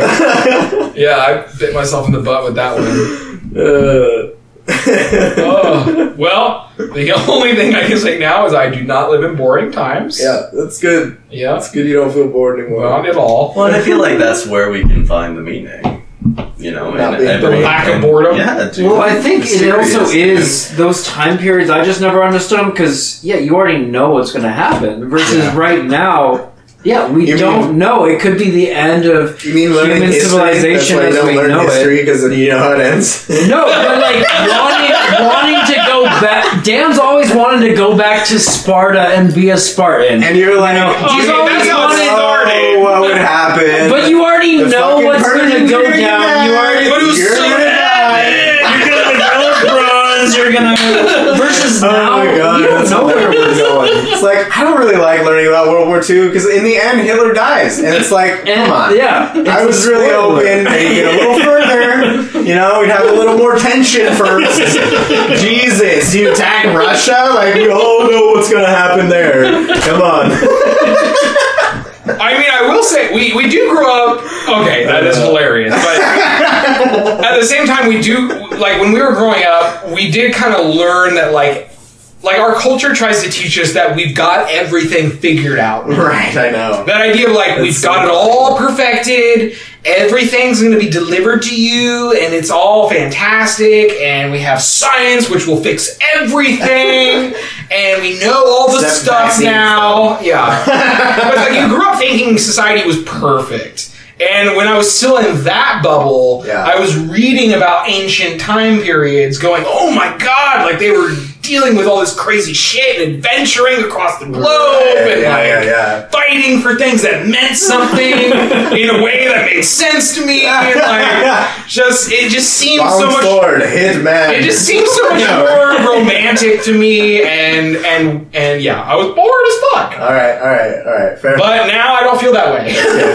yeah, the whole the whole weird thing about teaching people that we kind of have it all figured out. It's so strange to me I know, because I, I don't know. I never remember anyone telling me specifically. but it comes across. It does, Yeah. especially in school. Like my dad was really good about it. Of like when I would ask questions, you eventually, if you ask the right questions, you eventually hit the wall of like I don't know. I don't know. Yeah. And then it's like let's try to Google it, and everyone's like, uh, you know. so, so eventually you get there, right? And he was pretty good about that, you know. But at school, it's always just like, and then we discovered this, and then we realized that was wrong, and now we have this, and it's perfect. And it's like there were three things that you got wrong, and this one's right. Uh huh. Yeah. Right. I'll wait a couple years. We'll Oh, see we if that one finally hit changes. perfection suddenly. It's right kinda- now. it's- Interesting. I think it's that like you read, oh, these people used to shit in a bucket under their bed, and then they took it and threw it out the window onto the street. Yeah. yeah, this is perfect. I, Yeah. I have a whole room for that. Yeah. I don't even smell it. And, and then you're like, yeah, and then they were dying from the plague, and they were like, let's pour mercury on it. That'll make it better. Yeah, and you're And like, you're like, I don't have the plague or mercury. yeah, And I knew they were both a thing. yeah, and that so like I think that there's just you know you gotta you gotta get past the we didn't know shit, and then you get to the like we we know some shit, and then you get to the we don't know shit. I like We to, still don't know. I like to make the graph of like time, you know, on the x-axis, Yeah. and then like my my thought of how much knowledge the humanity has on Yeah. the y-axis, and it like goes steadily up. And then it like shoots up into this the stratosphere where it's like we know everything, and then it goes yeah, just like crashing down.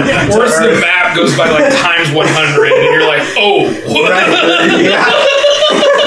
You're like, Yep. exactly. Exactly. Yeah. it's like, oh, we haven't even figured out physics. Fuck. I thought we had that shit on lock. Yeah, I mean, I, Yeah. yeah. I, I think if we just start, you know, like the kindergartners being like, okay, listen, the Earth's gonna die soon. All right, so here's what you gotta do: right? Yeah. figure out climate, and then change it. I think we Yeah. should start with particle physics. Yeah, that's what I mean. like, you know, we These can't- are the particles. There's 28 of them. You know, Yeah. whatever. It's not 28. But yeah, there's like three generations of matter. And then they combine to make these things, and then that combines to make these things, and then that combines to make these things, and those things make you. And you're like, oh, yeah, I get that. yeah, totally. So I'm gonna go play with the blocks. Right? I'll be back though. Yeah, is that like the red block and the blue block? I don't know. I think we're gonna have to draw a picture. All right. yeah. So I think it is. I think it's it's hard to It be. There is. I know that there is a philosophy though to keep kids in kind of like a nice zone because A they're bubble. like, yeah, they're like Yeah. they'll they'll have to face the real world at some point. I really don't like that at all. Neither do I. I think you should keep either. them in a in a bubble that you're constantly expanding. Yeah. You know. I think, I mean, I've always kind of felt like you should answer questions as they happen. Like, Yeah. the extent of a child's curiosity should define the bounds of their knowledge. Totally. I agree. Which, and you know, if their curiosity gets them in trouble, then they're going to have to deal with trouble. That's Yeah. the way it goes. Yeah, I agree. But and and you should try to encourage their curiosity whenever possible. I agree. I agree. Yeah, it's when people try to box them in and try to control them. Yeah. Where- What makes that jump out of the box that much more traumatizing? Yeah. Totally. No, I was gonna ask like if you're worried about people finding meaning, where is it that you feel as though meaning can be found? Yeah. Well, Sean. I think, I mean, the thing with me, so meaning has to be individual. We all have our own experience, and you have to have meaning in that experience. It's not going to happen. So, as a whole, you can unify and you can encourage, um, and you can like create a universal meaning that we can all talk about. But yeah, at the end of the day, it's that person that has to agree and has to that. I mean, it goes back to the whole moral thing. Like, I don't know if there is moral codes. I think everyone comes up with their own moral codes, Mhm. and we talk about those, and you decide which ones fit with you and which ones don't. Right.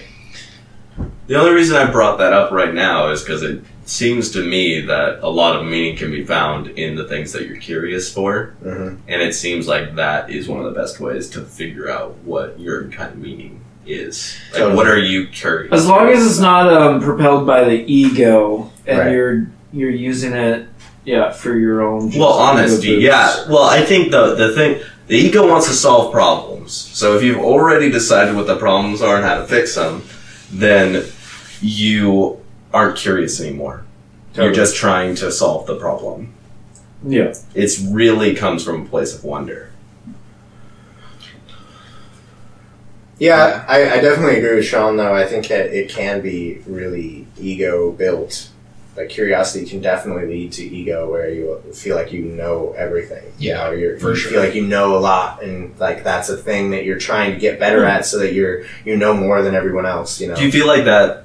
I feel like that's skill building, though. I don't think that's curiosity. Well, yeah, but if you can still be curious as a function of that. Like I'm curious about things because I want to beat this person at knowing it. See, but I think that's I don't think important. that's it. I think don't that's think that's important curious though. The different, exactly. Yeah. I think that if, if your curiosity is secondary and your primary is that I want to know more than other people to be better than them, Uh huh.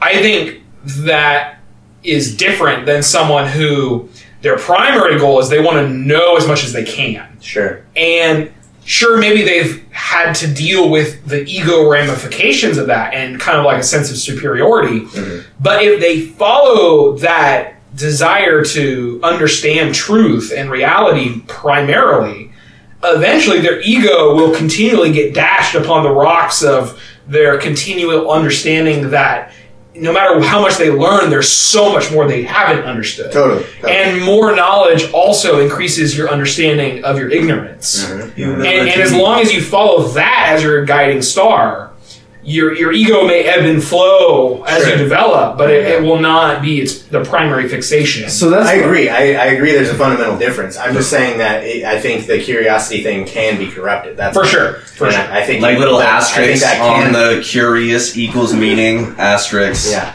Make sure it's not from an ego derived. Totally. well, I do have a caveat for that, though. If you derive your ego not from comparing yourself with others, but rather your former self, I think that it's almost Fair. the same thing. Totally. Yeah. I think that can be a really healthy way to have an ego. Well, But I also think that's a that's eventually that path will temper your ego.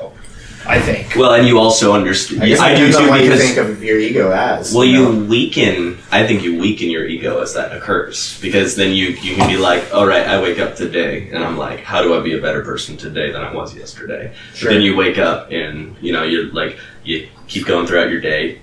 You know, 6 p.m. rolls around. It's like, holy shit, I have three hours. How can I do something better than I did in those previous hours? Uh-huh. And then every second, you know, you get to the point where every second you're trying to do something better than the last second. So you destroy this need to fixate on the ego. Yeah, I mean, I, I think that's certainly a way that it can happen, but I don't think it's a given. For I think you can definitely get an ego from like just being better. Like you can say, "Oh yeah, I improved myself more than they." did." You know, like you can derive ego from almost anything, right? No, so yeah. I don't think it's inherent. I don't think anything can inherently kill your ego. Oh, yeah, I, I agree with like Unless you talk about psychedelics. And then. But It that's- might, it might have you there. Right, yeah, That's also usually temporary, though. yeah. yeah. Still. but still, yeah. Well, the ego- profound. The Yeah, ego's usually do temporary that. too, because you're just mm-hmm. consistently Well, trying to reach goals. That's the big one. to Yeah. boost it. Because that's Oh, the. that's temporary. Is that it didn't exist in the first Well, and I think that's yeah. yeah, I guess it depends on how you define it, though, right? right. Yeah. If it's your sense of, of how good you are at something, that sense can be just a memory. You can define that as a thing, and now that's a you know the ego is manifested. Well, now we're gonna yeah we get we get we, you can obviously get into very esoteric kind Sure, of like yeah. speak like talks about the ego, which are good to have. I think so. sure. I don't like it when people define things like that, and they're like, "This is what the ego is, boom," Yeah.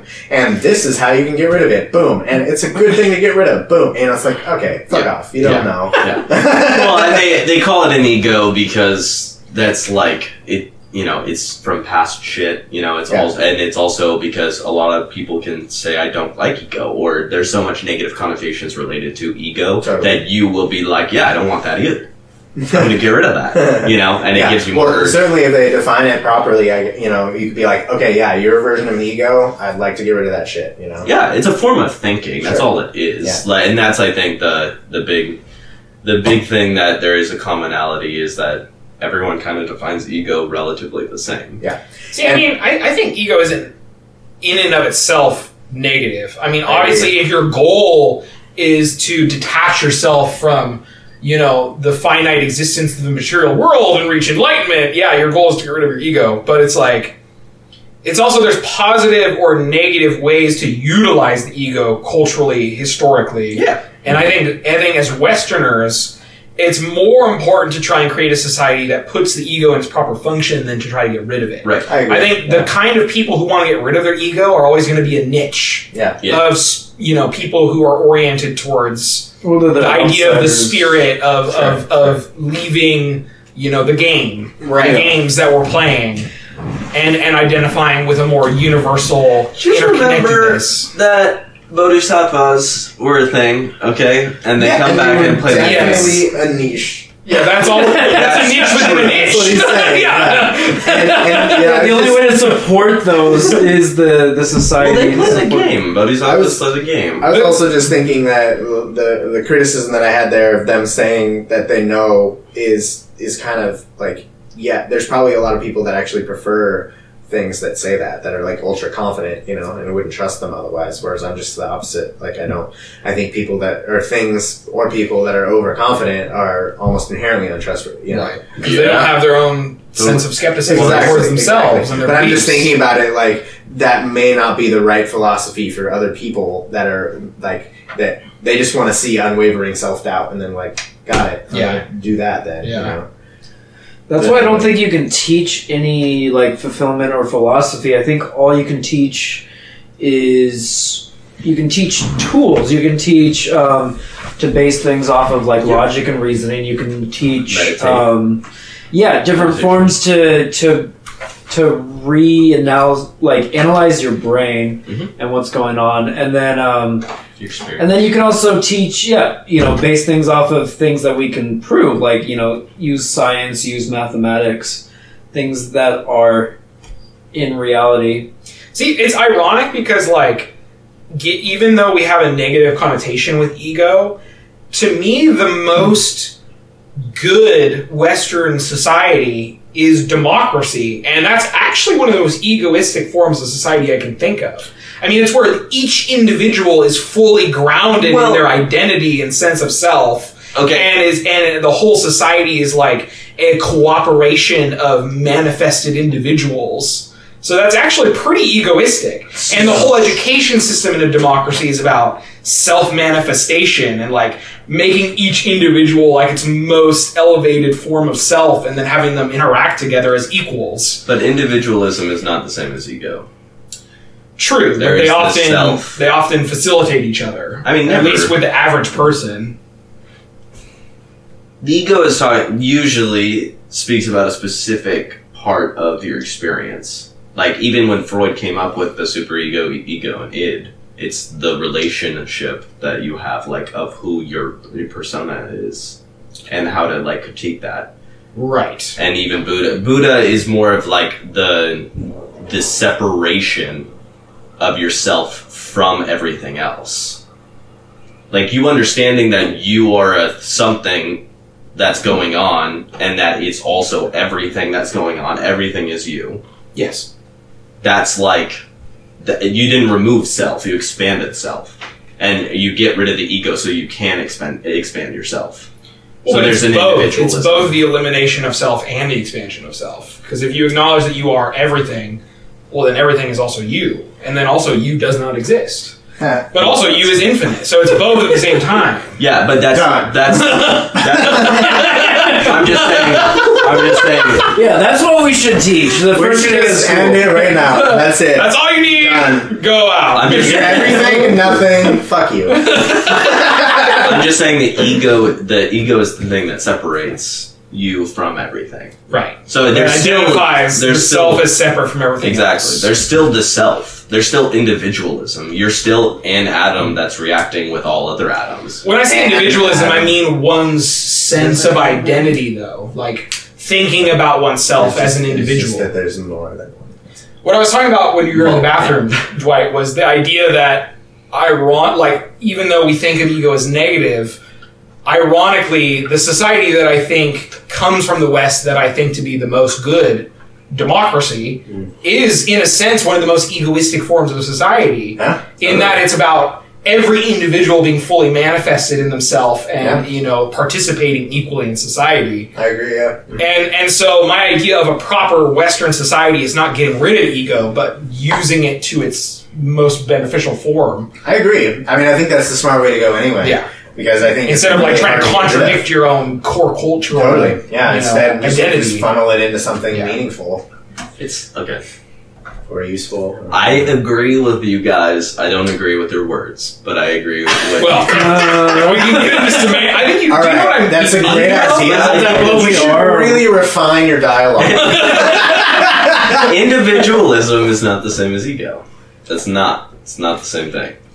Yes, but I don't the think most you can have individualism without. Don't you think the most individualistic societies That's also like have a the self. disproportionately high amount of And egoism? What's sorry? Don't you think the most individualistic societies also have a disproportionately high amount of egoism? Yes, but so I, I, I think, I'm just saying they're connected. It's not the same thing, but societies that accentuate the individual are prone to more ego. Yeah.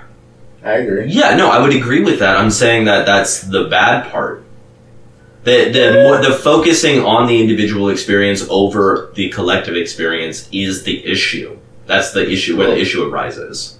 Well, you're just defining that as an issue. It doesn't necessarily mean Well, an issue. I well, mean, but one can yeah. be egoistic. When it comes from a societal standpoint or an ecological standpoint. Well, but the ego is just it, it's it's just And your, your sustaining sense of self separate from it, like you as an individual thing, not connected to anything else. But one could have a perception that you know the best way to facilitate my ego is to have a society where we're all individually Yeah. creating a society together that that benefits all of us. totally. Yeah, and, you And can, so it's, it's be collectively upholding the individual Yeah. and individually upholding the collective. yeah, that's like And to me, that's what democracy is. It's this Uh-huh. idea that like we're all fiercely individualistic, but collectively we uphold the space for us all to be that individual. Totally. Yeah, basically, I think you could be really collectivistic or really individualistic as a society, and either one could be good or bad, depending on what they're focused on. Definitely. Yeah, that's what I'm saying. And For so sure. you can have individualism that takes into account like what a collective good is and I- works towards it still, Yeah. but not in like a collectivistic manner. I just said individualistic more than the collective. I didn't like they sh- they should basically be as even as possible. But they can still think of like the individual benefit in terms of like so. For instance, you could think of uh, like one way that you could say uh, uh, like a solid individualistic way to get to a point where the collective actually matters is you care about your offspring and you recognize that a strong society makes your offspring more likely to succeed. Totally. And so you could easily just go from a completely selfish standpoint. I want people to be nice and I want the world to be safe and I want us to go towards these things, but only because of my kid. You know what I mean? Totally. And so, anyway, I'm just saying that you can get to the same outcome through either. It's just you have to choose your, you know, the only re- the only way like yeah, you probably won't come to the same outcome, but you I do see that in that like particular case, if it was that you were trying to help society at all, I would definitely agree with that. But the the thing is that you could also like having that exact same mindset of just trying to help society as much as it would be to be helpful towards your kid would mean that you would probably just go to some white suburb somewhere where you could select all of the people that you were around all the time, make them live in you know in that area and you know hate everyone else and keep everyone else out. Try to control the situation as much as possible so that your hmm. kids flourish. yeah, maybe. That's one way. yeah, that's one way. I'm just saying that's another. I'm just saying that's another way that would, Totally. would that could come about that wouldn't be the same as Oh, if yeah. you came from a. No, no, no. I mean, my argument is, is that it can be diverse. There's lots of different ways that the same core ideology can lead to very different outcomes in moral behavior. What, that, I'm just I'm just making a case that what you said about it being like less collectivistic as being bad is not a good way to characterize it because less collectivistic doesn't necessarily mean bad. No, That's no, no. I'm I to said if there was Yeah. more individualism. Which I, again Well- I don't think that's bad. I don't think you can say that. This is getting very nuanced. Well, like, Yeah. so like the point I was making, even though I'm a huge critic of society, the way it's currently structured in America, Mhm. and I can say, you know, we're too egoistic, we're too focused on the self.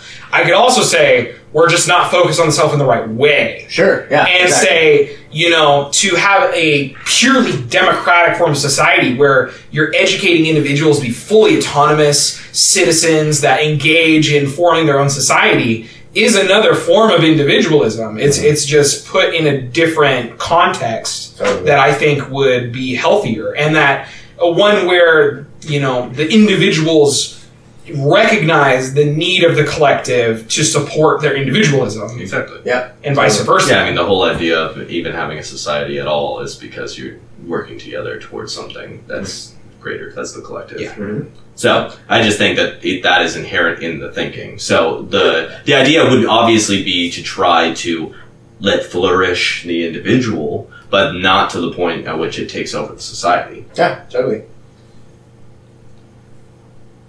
And I think that's the that's the tendency of the ego to do, or at least the conception of most people. Well, it's, it's shitty though because it's like, yeah, I feel like the most um, venal forms of egoism are going to want an authoritarian society as long as they're one of the ones in authority.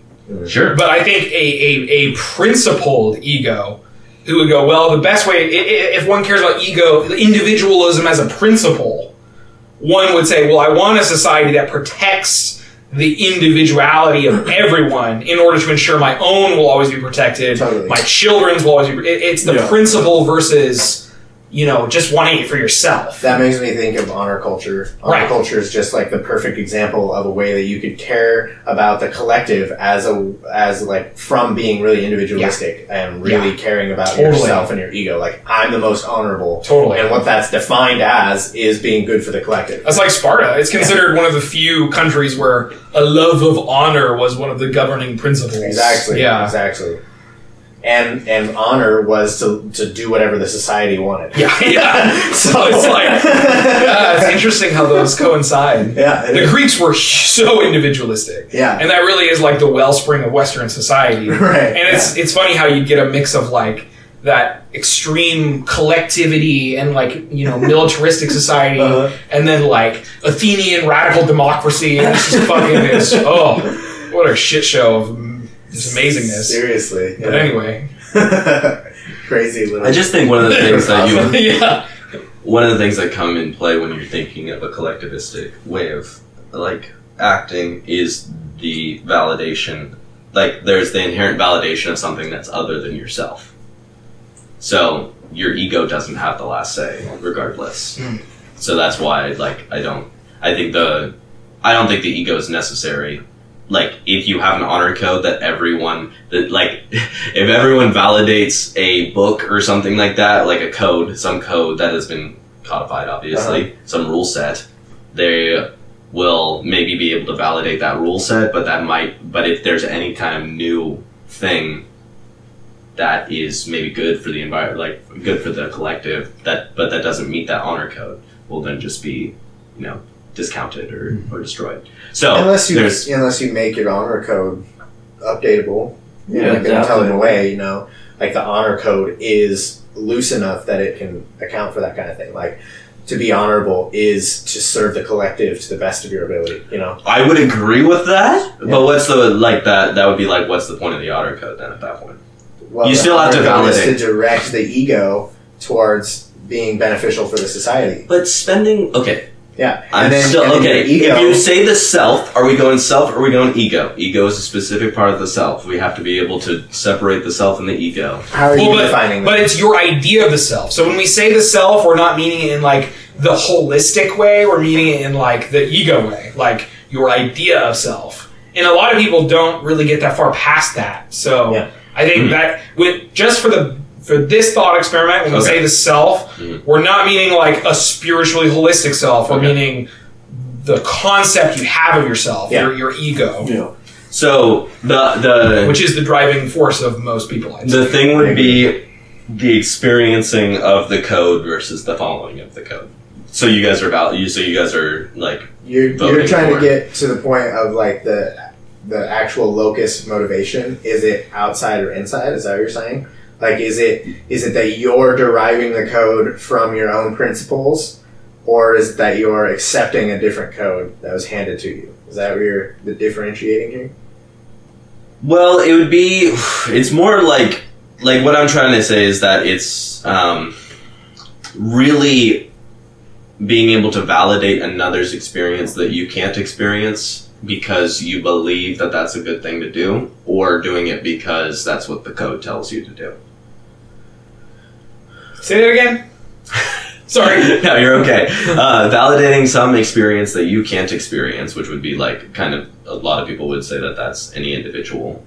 Um, that you're validating that because you believe that it's good to validate that because you really want to validate that and you actually feel it's important, Uh-huh. or you're just following a rule set that tells you that it's good and you think that rule set's important. I don't really think they're that different. I think they loop Yeah. around to the same thing. Uh, that's like Why is the rule set a good thing? You know, The only only because you can good? question the the issue would be that you can question the rule set.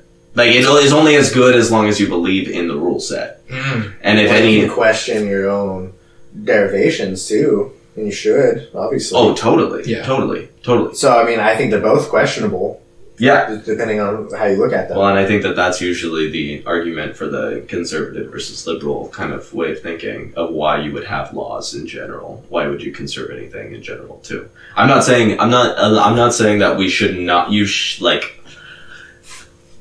give the rule set the benefit of the doubt. But the problem, the rule set is to get you to the thing. Oh boy, I am not that way. I think, yeah, I don't give rules the benefit of the doubt. I think the way I think is that every rule, everything that it, that demands something from other from people or that takes away some form of freedom of action they have Mhm. must justify itself Well, that it, that it has a a socially justifiable reason for doing that that benefits us all. And so I actually I I am skeptical towards any rule. My first reaction is to demand it justify itself. Well, Not to give it the benefit of the doubt, but the opposite, to, to approach it with skepticism. Well, the, okay, I would say yeah. That's I mean totally yes. I agree with that 100. percent But the thing is, is that when it comes down to you validating someone else's subjective experience, you literally like you can experience that, and it can be good. There, we had to cut out a giant thing that I kicked the table. Sorry. There are some things that Just trying to make sure you're awake. That's right. Are those gunshots? there are some things that either cannot be experienced by the individual or that are extremely difficult for an individual to experience. And Okay. so the rule set is there until you can understand it. I'm not saying that you, you know, it's like the skepticism should always be there, but it's like if the, you know, if the kid was told don't fucking go drive while you're drunk, right? And it's like the kid's like, I don't understand why I can drive fine when I'm drunk, and then they go drive drunk. It's like that would be a kid who was being skeptical of the law. Right. Yeah. I, I agree, and I think I think the way well the way that I kind of look at laws is I follow them by default, and then I try to think about them when I'm following them to see if they make sense, and I can hmm. figure out why they're a law. That's exactly what I and if I can say. find a really good reason why it sh- why I think it shouldn't be a law, and then I weigh the consequences of not following it, Yeah. and I, I try to not follow it if I can, if I feel like it's a reasonable So risk. this but See, but I, but if I don't, if I find a good reason for the law, then I'm like, okay, good job. I, I do think you should follow them until you understand why you don't think you should. Yeah, totally, totally. But I do think there's a difference between people who assume that all the rules make sense as their first response Uh-huh. versus people that assume, well, I don't know if the rules make sense and I'm not going to believe they do till I've really thought it out. Totally. Yeah, And, and whether either of those people choose to follow the rules is a whole different thing. You, know, sure, you can be a sure. skeptic of the rules and still say, well, until I've made up my mind, I'm going to follow them. yeah, But I'm that. still really thinking this over because I don't. I'm not going to secede authority to anything Totally. to by default. yeah, yeah, yeah. Makes sense. Yeah. I'm on board. I agree. And but the reason why I brought any of this up was because if there's an honor code that comes up and it says, okay, well what we're gonna do is we're gonna validate other people's experiences, and then you have someone who looks at the honor code skeptically and then experiences something where they validate another person's experience and they have a negative experience with it, and then they invalidate that honor code, and then they collectively get other people to understand what Give me an example. Are you just saying that there's a way that an honor code can fail? Is that all you're saying? It can get infected and, and Sure, that You're that's all the skeptics corruption. can cause it to fall apart? Is that what you're saying? I'm saying that the reason why, like, the the idea is that, like, if you, I'm trying to get it to say that the ego, being the thing that reinforces what it is that you should be doing by adhering to an honor code, Uh-huh. let's say, it's like that is gonna either either be as good as everyone just validating each other's experience because you're coming from a self place of, of understanding the self and the larger concept of society uh-huh. and how it all comes together into a beautiful thing or it's going to become prone to corruption and allow for other things that will just say i'm validated because that honor and you're dumb Yeah. because you believe in that honor code it's it's a way to create divisiveness that doesn't need to be there So you're saying it's better to lose the ego because it has less ways that it can go wrong? exactly Hmm.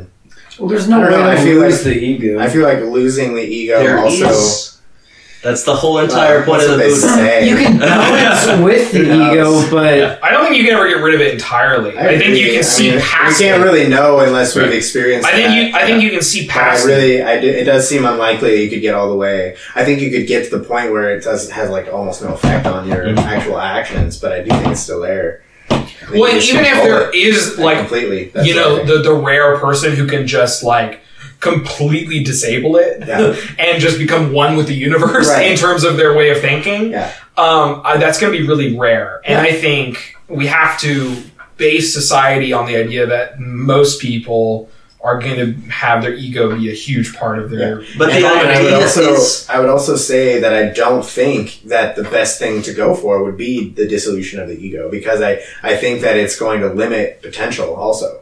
okay. Even if okay, so Like there's material a lot potential. of things exactly. Potential in almost any way. There's there's there's a lot of things. So Not that that's inherently good, I think but that I think a lot of people will want it. I think knowledge about the universe automatically dwindles your ego if you're not looking to use that information for your own gain. Again, with the Well, that's. I automatic, mean, Well, it's automatic always dissolution, for our and I don't think there's anything automatic. Yeah, I think most people are I said always. well, I, there was a premise thinking- with with that with Yeah, that I mean, I guess. I don't think that everyone necessarily has that as their primary motivation. Certainly not. But I think everyone at on some level is thinking, how can they use the information they're gaining to benefit themselves? Mhm. Yeah, Even if that's how not, you- and, you and different people are going to make that if- more or less important on their chart of Even if what's that important. benefit is just satisfying your own interests. Yeah, that's the still a this is gonna get so hard. Okay, so okay, well, you, no, it's fine. we wanted philosophy. Making it hard. Philosophy No. gets Well, harder the more you talk yeah. about it. That's how it goes. I mean, we're getting into more, yeah, more Buddhisty kind of things, anyways. But it's the like the relieving of the idea that you need to improve yourself does not stop you from improving.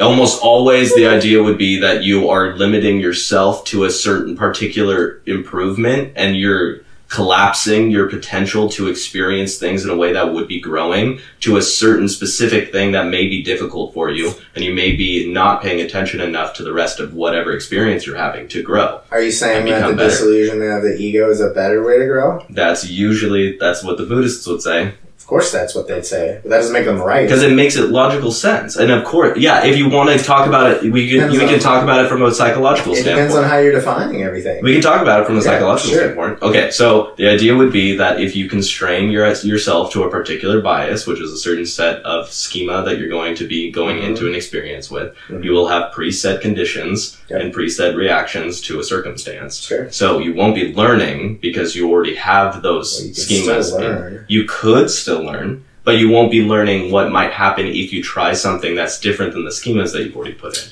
So I would argue that you would also go if you go into something completely open as opposed to having some sort of schema in place. You also risk missing out on a lot of things because, like, yes, you're getting more experience overall because you're more open to what's happening, Mhm. but that may be too much for you to take in. And mm-hmm. having schemas in place that that pare that down, you might actually get more out of the experience. I think it's Well- it, it's. I don't necessarily think it's more or less either way. I think what ego does is it is it just specializes. It's like saying Exactly. I'm going to gain. I'm going to level up this series of traits as much as possible from every interaction, Totally. Yeah. Yeah. as opposed to I'm going to level up a small amount in everything every time.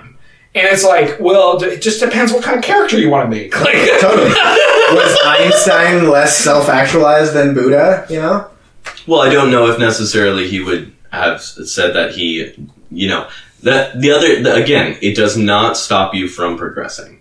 This kind of way, I would argue might. that it does. I, I, I- would argue that it limits it, and you progress. You may progress in different ways. Mm. You may progress in in the the goal of disillusioning your ego, Mm. and that's that's a cool progression, and that's awesome to achieve. I'm sure, Mm. but there's plenty of other ways to progress. Well, and the- I do think that it's difficult to do both. I don't think you can do both as well. I think it's almost like that's its own specialization. And if you choose that specialization, you can't also be the Nobel Prize winning physicist. It- It's just probably not no, going to I mean I would I completely will say disagree there. with that. I, I do think there are there are benefits in terms of ways one can develop the self via focusing on the ego that are unique to that. Like like I think Mhm. someone who's who's focused on disillusioning their ego is not going to be able to progress certain things as well as someone who's doing it in an egoistic way. Totally. Not judging either of those things or what they are, but I just think they're different. Yeah, I, agree. I, I do think that. I mean, I don't think, yeah, I have a hard time imagining an enlightened person being like the best military general of all time. You Right. know what I mean? Like Yeah. the best conqueror. Like, why would an enlightened person need to conquer anything? sure. Not to say that conquering things is good. I'm just saying that there are things one can progress via ego that are unique to that. I agree. Yeah, I mean, the entire point of the Bhagavad Gita, at least one of the biggest par- points of it, this is prior, this is Hinduism versus Buddhism, but they also, like, that's the base where they got their, uh, where the Buddha learned from. Um, that it was, like, the entire point of that was a god telling a king to, even though he didn't want to have to kill his whole entire family, it was his purpose as a king to do so, to protect his people. So there's definitely there's examples of Eastern philosophy that tell you that the perfect king puts aside his own personal experience of not wanting to kill your family because you need to be able to protect the people that your position tells you that you need to protect. What's your point? See, I wouldn't So that disagree with the idea of- that a, a great king would be one who's not egoistic. Totally, that could yeah. totally be true. Well, that's but still again another context. But that doesn't mean the be best that- at everything is one who is without ego. Well, but Totally. the, okay, but that's the the position that he was in required him to do that. So it's the idea would be that the position that you become in, that you come into is the thing that dictates what it is that you would be doing. Ah, so, So, you don't need. if you're trying to be a good direction. king, it's better for you to to try to relinquish your ego just because that's the best kind of king is one without without ego. Is that what you're saying? right? Yes. And all I'm saying is if instead you want to be, you know, the best politician or or or something else that that needs that ego, Hmm.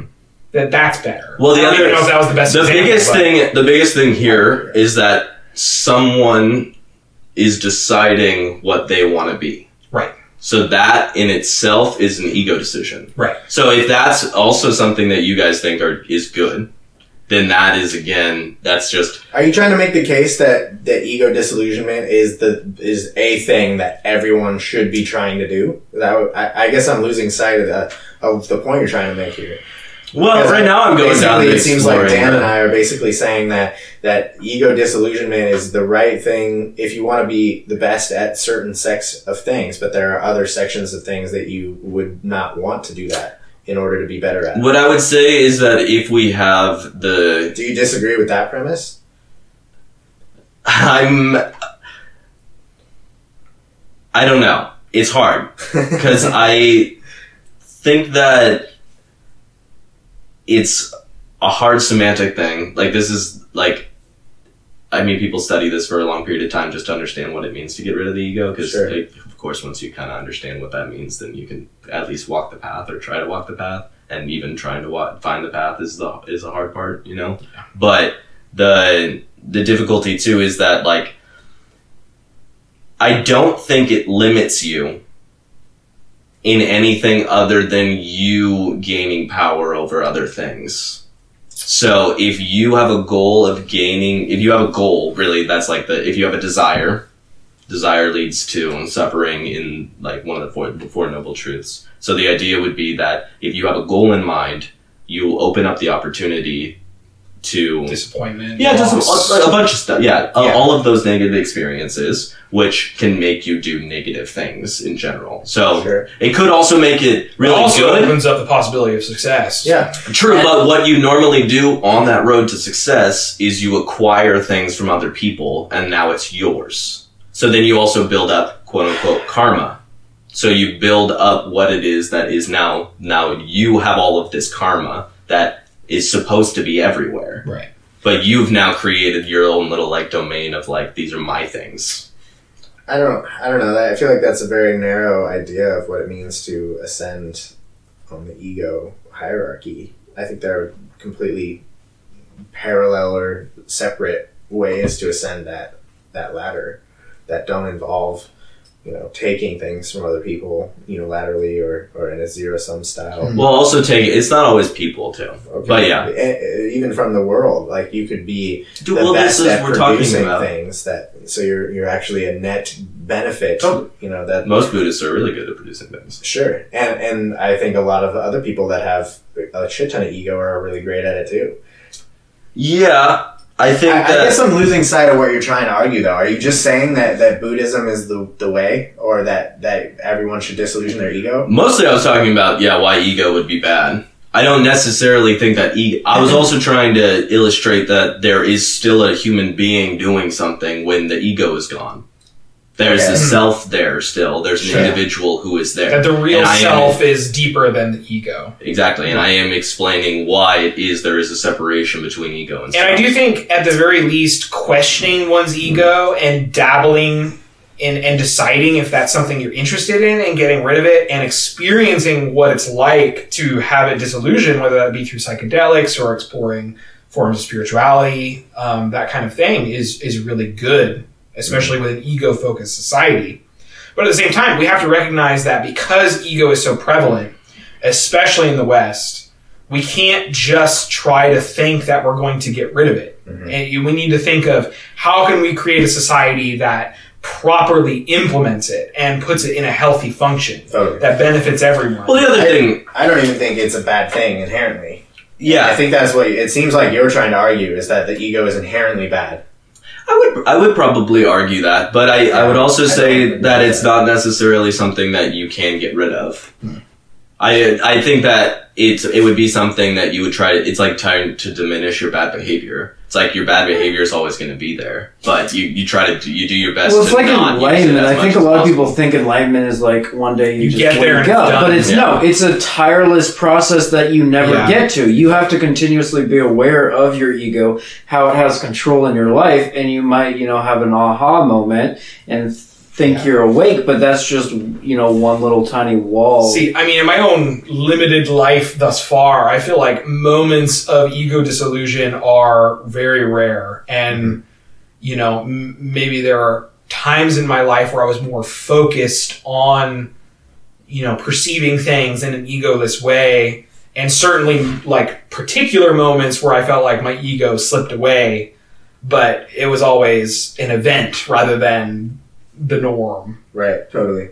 And I, I feel like that's probably how most people experience it. And you know what? I don't even necessarily like. Now that I think about it, I don't necessarily think that the ego would be something inherently bad because I don't. I don't really even like to think of anything as inherently bad. But I think that the like- ego will take control, and it's kind of like the idea would be that like I think the ego is almost one of the most powerful things of staying alive. I would Oh, for sure. say that. well, yeah, Yeah. survivor. I agree. But- It's like your autopilot. It's like how do you play the games of life? Well, I- to keep living. I would almost say your autopilot, you should try to aim towards having less ego Wow. and then allowing your ego to come into place when you feel as though you need to strive to stay alive. I don't think if you had complete disillusioned ego that you would even fight back if like a predator tried to attack you. I Yeah, you you just would be like, oh well, that's just That's the way another- of life, and yeah, you exactly. know, this is part of the cycle of everything. part and- of this universe now. I Yeah. would have to. I would have to ask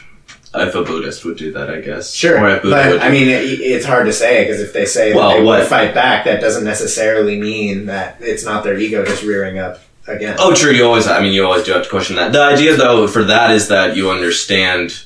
I mean, the understanding comes where you would know that that thing you need to behave a certain way towards. So if there, you know that there's a tiger, you don't go near the tiger. 'Cause yeah, but tigers are pretty sneaky. Yeah, what if it comes Then you don't go. Then you don't go in that forest. ever? Yeah, Okay. ever. You can never hedge against See, all because you harm. That's limit yourself See, that's now that's a experience. silly way to live because now you. Yeah, now what? eliminate You're your- gonna live in a box? Yeah. Yeah. What the fuck? Where did going into the forest with the What if Well, you but, tiger? well, What it's all- no, no, no, no, but the Just, extension, the Oh, yeah, just of your go whole somewhere else where argument there's is no avoid all predators. harm. Exactly. And the Yeah, only way to do do that is no to harm and then- yeah, isolate no. yourself. Exactly. No, it's not. Yes, My it is. good God, it's in. No, we're not in harm's way right now. For what we We're know, extremely isolated. well, maybe there's a murderer But right there also could be a murderer. All the bacteria and viruses. to be honest, they are they normally normally Buddhists So and and those and like those type of enlightened people, they do go and become isolated. You guys are right in that. But Look, they, all I know is there were a lot of Buddhists in Tibet when they got invaded by China. yeah. well, and if you're gonna say Okay, of that's course- not a good example. I'm just saying. It is. I know, but that's what I'm saying. Like, if your if your idea is that you, you being enlightened means you'll be able to avoid harm, I think that's incorrect. Hmm. So, what happens when harm happens But I comes to you? I okay. I was speci- I was I was speaking specifically of that kind of like putting yourself in, trying your best not to put yourself in harm's way because you understand your environment. Of and course. to not do Yeah. that. Yeah, You do your that's best. just being stupid otherwise. Literally, people do that. All So the the whole Yeah, thing with the Buddha is he was trying to end suffering for fulfillment. He wanted people to be happier. right. Yeah. So the thing of humanity is is that our goal? And if that is our goal, then yeah, it doesn't matter if we advance to the, whatever the next weapon or the next tech is. So the whole like that tech Tibet tree is Right. so tasty. and all the other that's how like yeah it seems like that is always going to dominate anyone that's going off on the side and just looking for self-fulfillment yeah, the people that leave the game will often be overtaken by those who When are playing most ruthlessly. exactly. yeah so you see the native americans you see tibetans you know anyone that's tried to uh-huh. get out of the game has don't know always been the Native dominated Americans are a good example. They weren't exactly passive. No, they certainly played the game. yeah They were just they were just way. mean, they definitely had- I would say they were more focused on like balance than than You know, certainly nature- European, but they, Right, it's but not they the were same still- as an enlightenment focused society. Yeah. It's just they were more balanced, whereas we're on the other end of the spectrum, whereas Buddhists are on that end of the spectrum. I agree. Yeah. I agree. I mean, human human society by default is hunter gatherer psychology. That is like neutral zone, balanced, like the norm. Yeah. And then we are a specialized civilization. It goes on the back end to of me. ego and It's I- what is it that we want to achieve in our life in, with with our species? So I mean, if it is like egoless, you know, end of suffering, but then it also gets rid But the end of of a lot suffering is also the end of desire, and Yep. Yep. yeah, Who's to say It's that's not- a better way to live? It's And I don't not know if you the- can have it's that not in getting rid of material. the enjoyment. My God, the desire is the thing that you wish to acquire See, that you don't have. I, I don't think you could ever create a society that manufactures enlightenment. I think enlightenment will always be something that is reached by a minority of people, and that you have to go through all of the paces of the ego to reach it in the first place. You can't start there at default. oh yeah. It's like you have to go through that. The, Well, I think all, some people- you have to follow it honestly all the way through, and want to follow it honestly all the way through, and then you get through it. Well, that's why again, that's why I would be advocating for it right now. because people have to want it first. But the idea too is that that's all Yourself or too. your ego is advocating. Uh, There's also- But that's supposed, that's part of the realization is you go oh, Because you well, want my wanting it is so- part of the problem. Right. Yeah, yeah, yeah. and then you're Yeah. like, well, fuck that. I don't want it anymore, but now you don't don't want it. But um, I do think Well, Yeah, You want- I tried to you get want enlightened, but I dropped out because I realized I couldn't want to get enlightened without failing to be enlightened. I mean, I do think we can draw wisdom from the lessons brought from people who have abandoned their ego into society. I agree. yeah. So things like the idea of that everything is interconnected and that you know be uh, the, the the idea of the self is ultimately illusionary and all of these things can can balance our society in I think a really healthy way. And a lot of the problems we're facing right now comes from that unbalanced way of seeing things. The the idea we have that we can you know take and you know exploit the environment and it's not going to come back to hurt us comes from that idea of complete separation from it that we're not connected to the biosphere and all these things and that falsehood is going to harm us in the long run and so even if we're not trying to become an enlightened society we can still learn things from enlightened ways of thinking totally, I agree. so i mean i think that's huge for sure Totally. That would be like yeah, my biggest. That would be my biggest thing too. I mean, I think it's always a balancing act. I agree. Yeah, I think even if we go, it seems like we are going towards an egotistic society, but we always have to. oh, we're going that way well, we've been going that that way. there. we're on our way to that But yeah, This as long as we can always how you define keep uh, analyzing, yeah, how our ego has control in our life, and then, yeah, making sure that yeah It's going towards Yeah. the goals we want. I mean, if we can temper our egoism with with enlightenment thinking, that'd be great. That would be great. It'd be yeah. super duper. And it'd be nice if we could direct our egoism towards something more enlightened. you Yeah. know? Yeah, yeah. Yes, it that would be nice. Yeah, it's ironic. I just it's so ironic to me how much capitalism rhetorically talks up the ego, and then yet the vast majority of citizens become mindless drones in some authoritarian institution. it's like Dude, that's because usually the ego is really good at short-term benefit analysis. yeah. And then yeah, me over here, Well, the radical leftist, I'm a collectivist, even though I want every individual to be fully actualized in a democratic You're such a fucking communist. Yeah, ooh. Just move to China. because that's what they have. Right. They're super enlightened. Super democratic over there. They have elections and everything, man. Jesus. Ah! Oh boy. uh, It's so ironic how those things, I don't know, just like interlap. It's like the idea that, you know, because we have these really concentrated forms of power in this society where you have these titans of industry that have control over all this stuff, you know, that's seen as like the height of individualism. But in order to get it, they had to exert collective oppression over masses of people beneath them. well, And yeah. then it's like that same system is what you see over in China, just in a different form, you know, to- Totally. to, different extents in different ways. But it's yeah, it's just it's I weird. would say that the collective oppression thing is maybe a little of a, a stretch because what would those people be doing without the great corporation? You know, we have to look at the counterfactual. Maybe that corporation existing wasn't actually oppression because what the individual gets to do now because of that opportunity is more than they would have done otherwise. You know what I mean? I think in some cases We have to admit that not everybody is capable of greatness, right? And Yeah. so there's going to be people that are just better at certain things, and it's good to have them doing those things. And sometimes them doing those things brings everybody up with them, right? Right.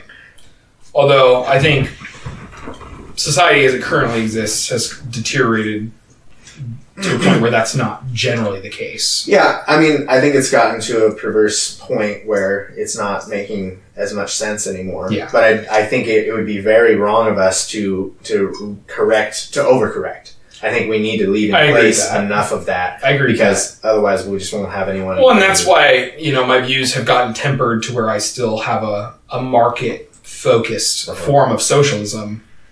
You know, there are those who still believe in you know needing a command economy or you know a more Soviet kind of thing. Yeah. You know, a planned economy. I don't. I don't feel that way. I think I think it'll, it'll be there. easier to plan vital aspects of the economy with AI hmm That's what I'm thinking. but I never believe in giving that kind of power to humans or their institutions. Yeah, yeah, it's tough. It's tough to keep it out of those hands because the AI's like who controls the AI, you know. Yeah. Um, but hopefully it'll be able to figure it out. Yeah, that'd be great. We- We'll have a good enough one. That'd be that great. Just kind of tells us the right thing to do. Oh, the AI will be morally Yeah. just too. Yeah, somehow. he or we she. just have to decide what morals are, and then just tell it. Well, no, it will decide, and it will tell Hopefully us. it's right. Yeah, And it will kill us if we don't follow. great.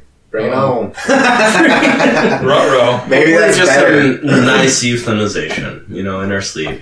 Yeah, Or- I mean, it'll be Easy. humane, guys. Come on. Yeah. Maybe the AI can Yeah, the level, AI will be humane. playing field. it'll level it so that there's less suffering and there's less flourishing. It'll just There you We go. can You kill yeah. everyone. There's no suffering. overall happiness will increase. Think better about for it. everyone. Think about it.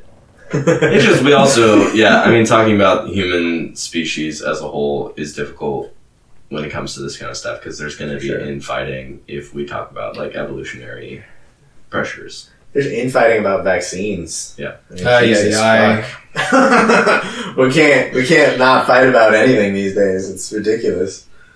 Yeah but I do think. I mean, obviously, while that as a as an actual issue makes no fucking sense, Yeah. I do understand kind of just a general collapse of faith in institutions that exist right now, and Yeah. and and like a belief that everything you know that that science is owned by corporate power and that kind of thing. Like I I, I feel like those are the people that didn't really look at evidence all the way and think it all the way through, but that feeling existing, I get. I mean, I, I understand that feeling too, but I also think it's uh, a little maybe idealistic is the right word. When when you look at it in perspective, I think it's much easier to say, okay, it's doing pretty well. Yeah. Overall. I mean, yeah, we're ruining the planet and that sucks, right? And it's gonna fuck us over in a big way. But in a lot of ways, we're still winning the game of culture, you know? We're mm-hmm. still winning the game of, of moving forward from our mistakes, right? Overall, it is getting better. And so I think it's important to keep that in mind and not, not, you know, not lose complete faith, basically. I think there are some things that work pretty well and there's some things Right. that are on the right track and we're doing a better job over time, Yeah. you know? I think that is important. Yeah. Don't throw that baby out with that bath. I agree. I agree, but I also I, tell think, I think it's important to to recognize that one can still think we need massive radical changes to certain things without thinking we need to burn everything to the ground. I would 100% Those are agree with two, that. Yeah. you know, For sure. revolutionaries aren't the same thing as anarchists. I would, Yes. you know, I would mostly agree, but They overlap. they overlap. They nowadays often have overlap. sketch. Well, yeah, I mean, it's hard to conceive of any time in the past where we wouldn't have felt just as just as much, though. You know, almost. There's a few, It ebbs and flows. maybe, but We're in a revolutionary period. yeah, There's just- been many of them. totally. I think if we become wiser, which is, you know, here or there, I don't have no fucking idea if we're gonna do that. We're supposed to be the wise race, you know? Wise, the wise sapiens. Um, Double I'm wise. Sorry, wise, the wise. The wise, wise ape is what it Yeah, wise, Is it? Homo sapien? Yeah. wise squared. Um, but I think we will. I well, I hope Double to wise. become more wise over time, you and Maybe there will even triple wise. Ooh, now we're homo. We gotta level up. there won't be the need for as many revolutions because people will become complete like consistently vigilant. I know, right? Isn't that a nice? That's little, clever. That's a nice little thing. you always have So such wonderful fantasy. I know, I it's really nice. wish that I could share them with you. It's nice. I just want to pop in there for a little bit, you know. Dude, It's you, you get everything else that comes along with it. Oh, See, yeah. All right. I'm gonna wait. The whole that. package. I'm gonna wait for that patched version. it's so funny because it's like if you look at the the desire for humans to liberate themselves within the context of civilization in history, it's like every frontier you finally overcome, you realize there was another one beyond it, and you know. Always Sure, I think right now I can go. The big thing we never actually got was, you know, have getting rid of that, you know, authoritarian hierarchical structure Mhm. as the foundation of society. And sure, I can say that will be one of the biggest steps we've made in civilization to achieve that. But we, I have no fucking idea what the next fucking hurdle's going to be. Yeah, yeah. Maybe it'll turn out the market, even with democratic cooperatives, has its own insurmountable problems that people I think agitate and need to overcome eventually. Yeah, or it's like, oh, we fucked up and we don't understand physics well enough, and we're gonna die. You know, like we should have we should have spent more science points. Ah. damn it! And I think that But all you can do is take the next step to, to Mhm. overcome the next barrier. totally. and, and to keep going, you know, what were the people before me trying to achieve?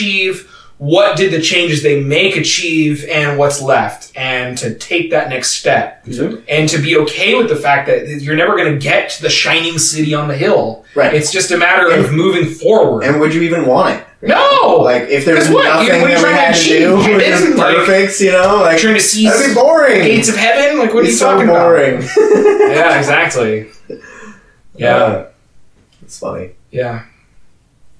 Just keep moving forward. Are we gonna play Save It All? Let's Oh, do it. too. Let's Okay. kill it. Bye guys, we're gonna play video games. We're off the mic. Yeah, we gotta end it every time with that. We are.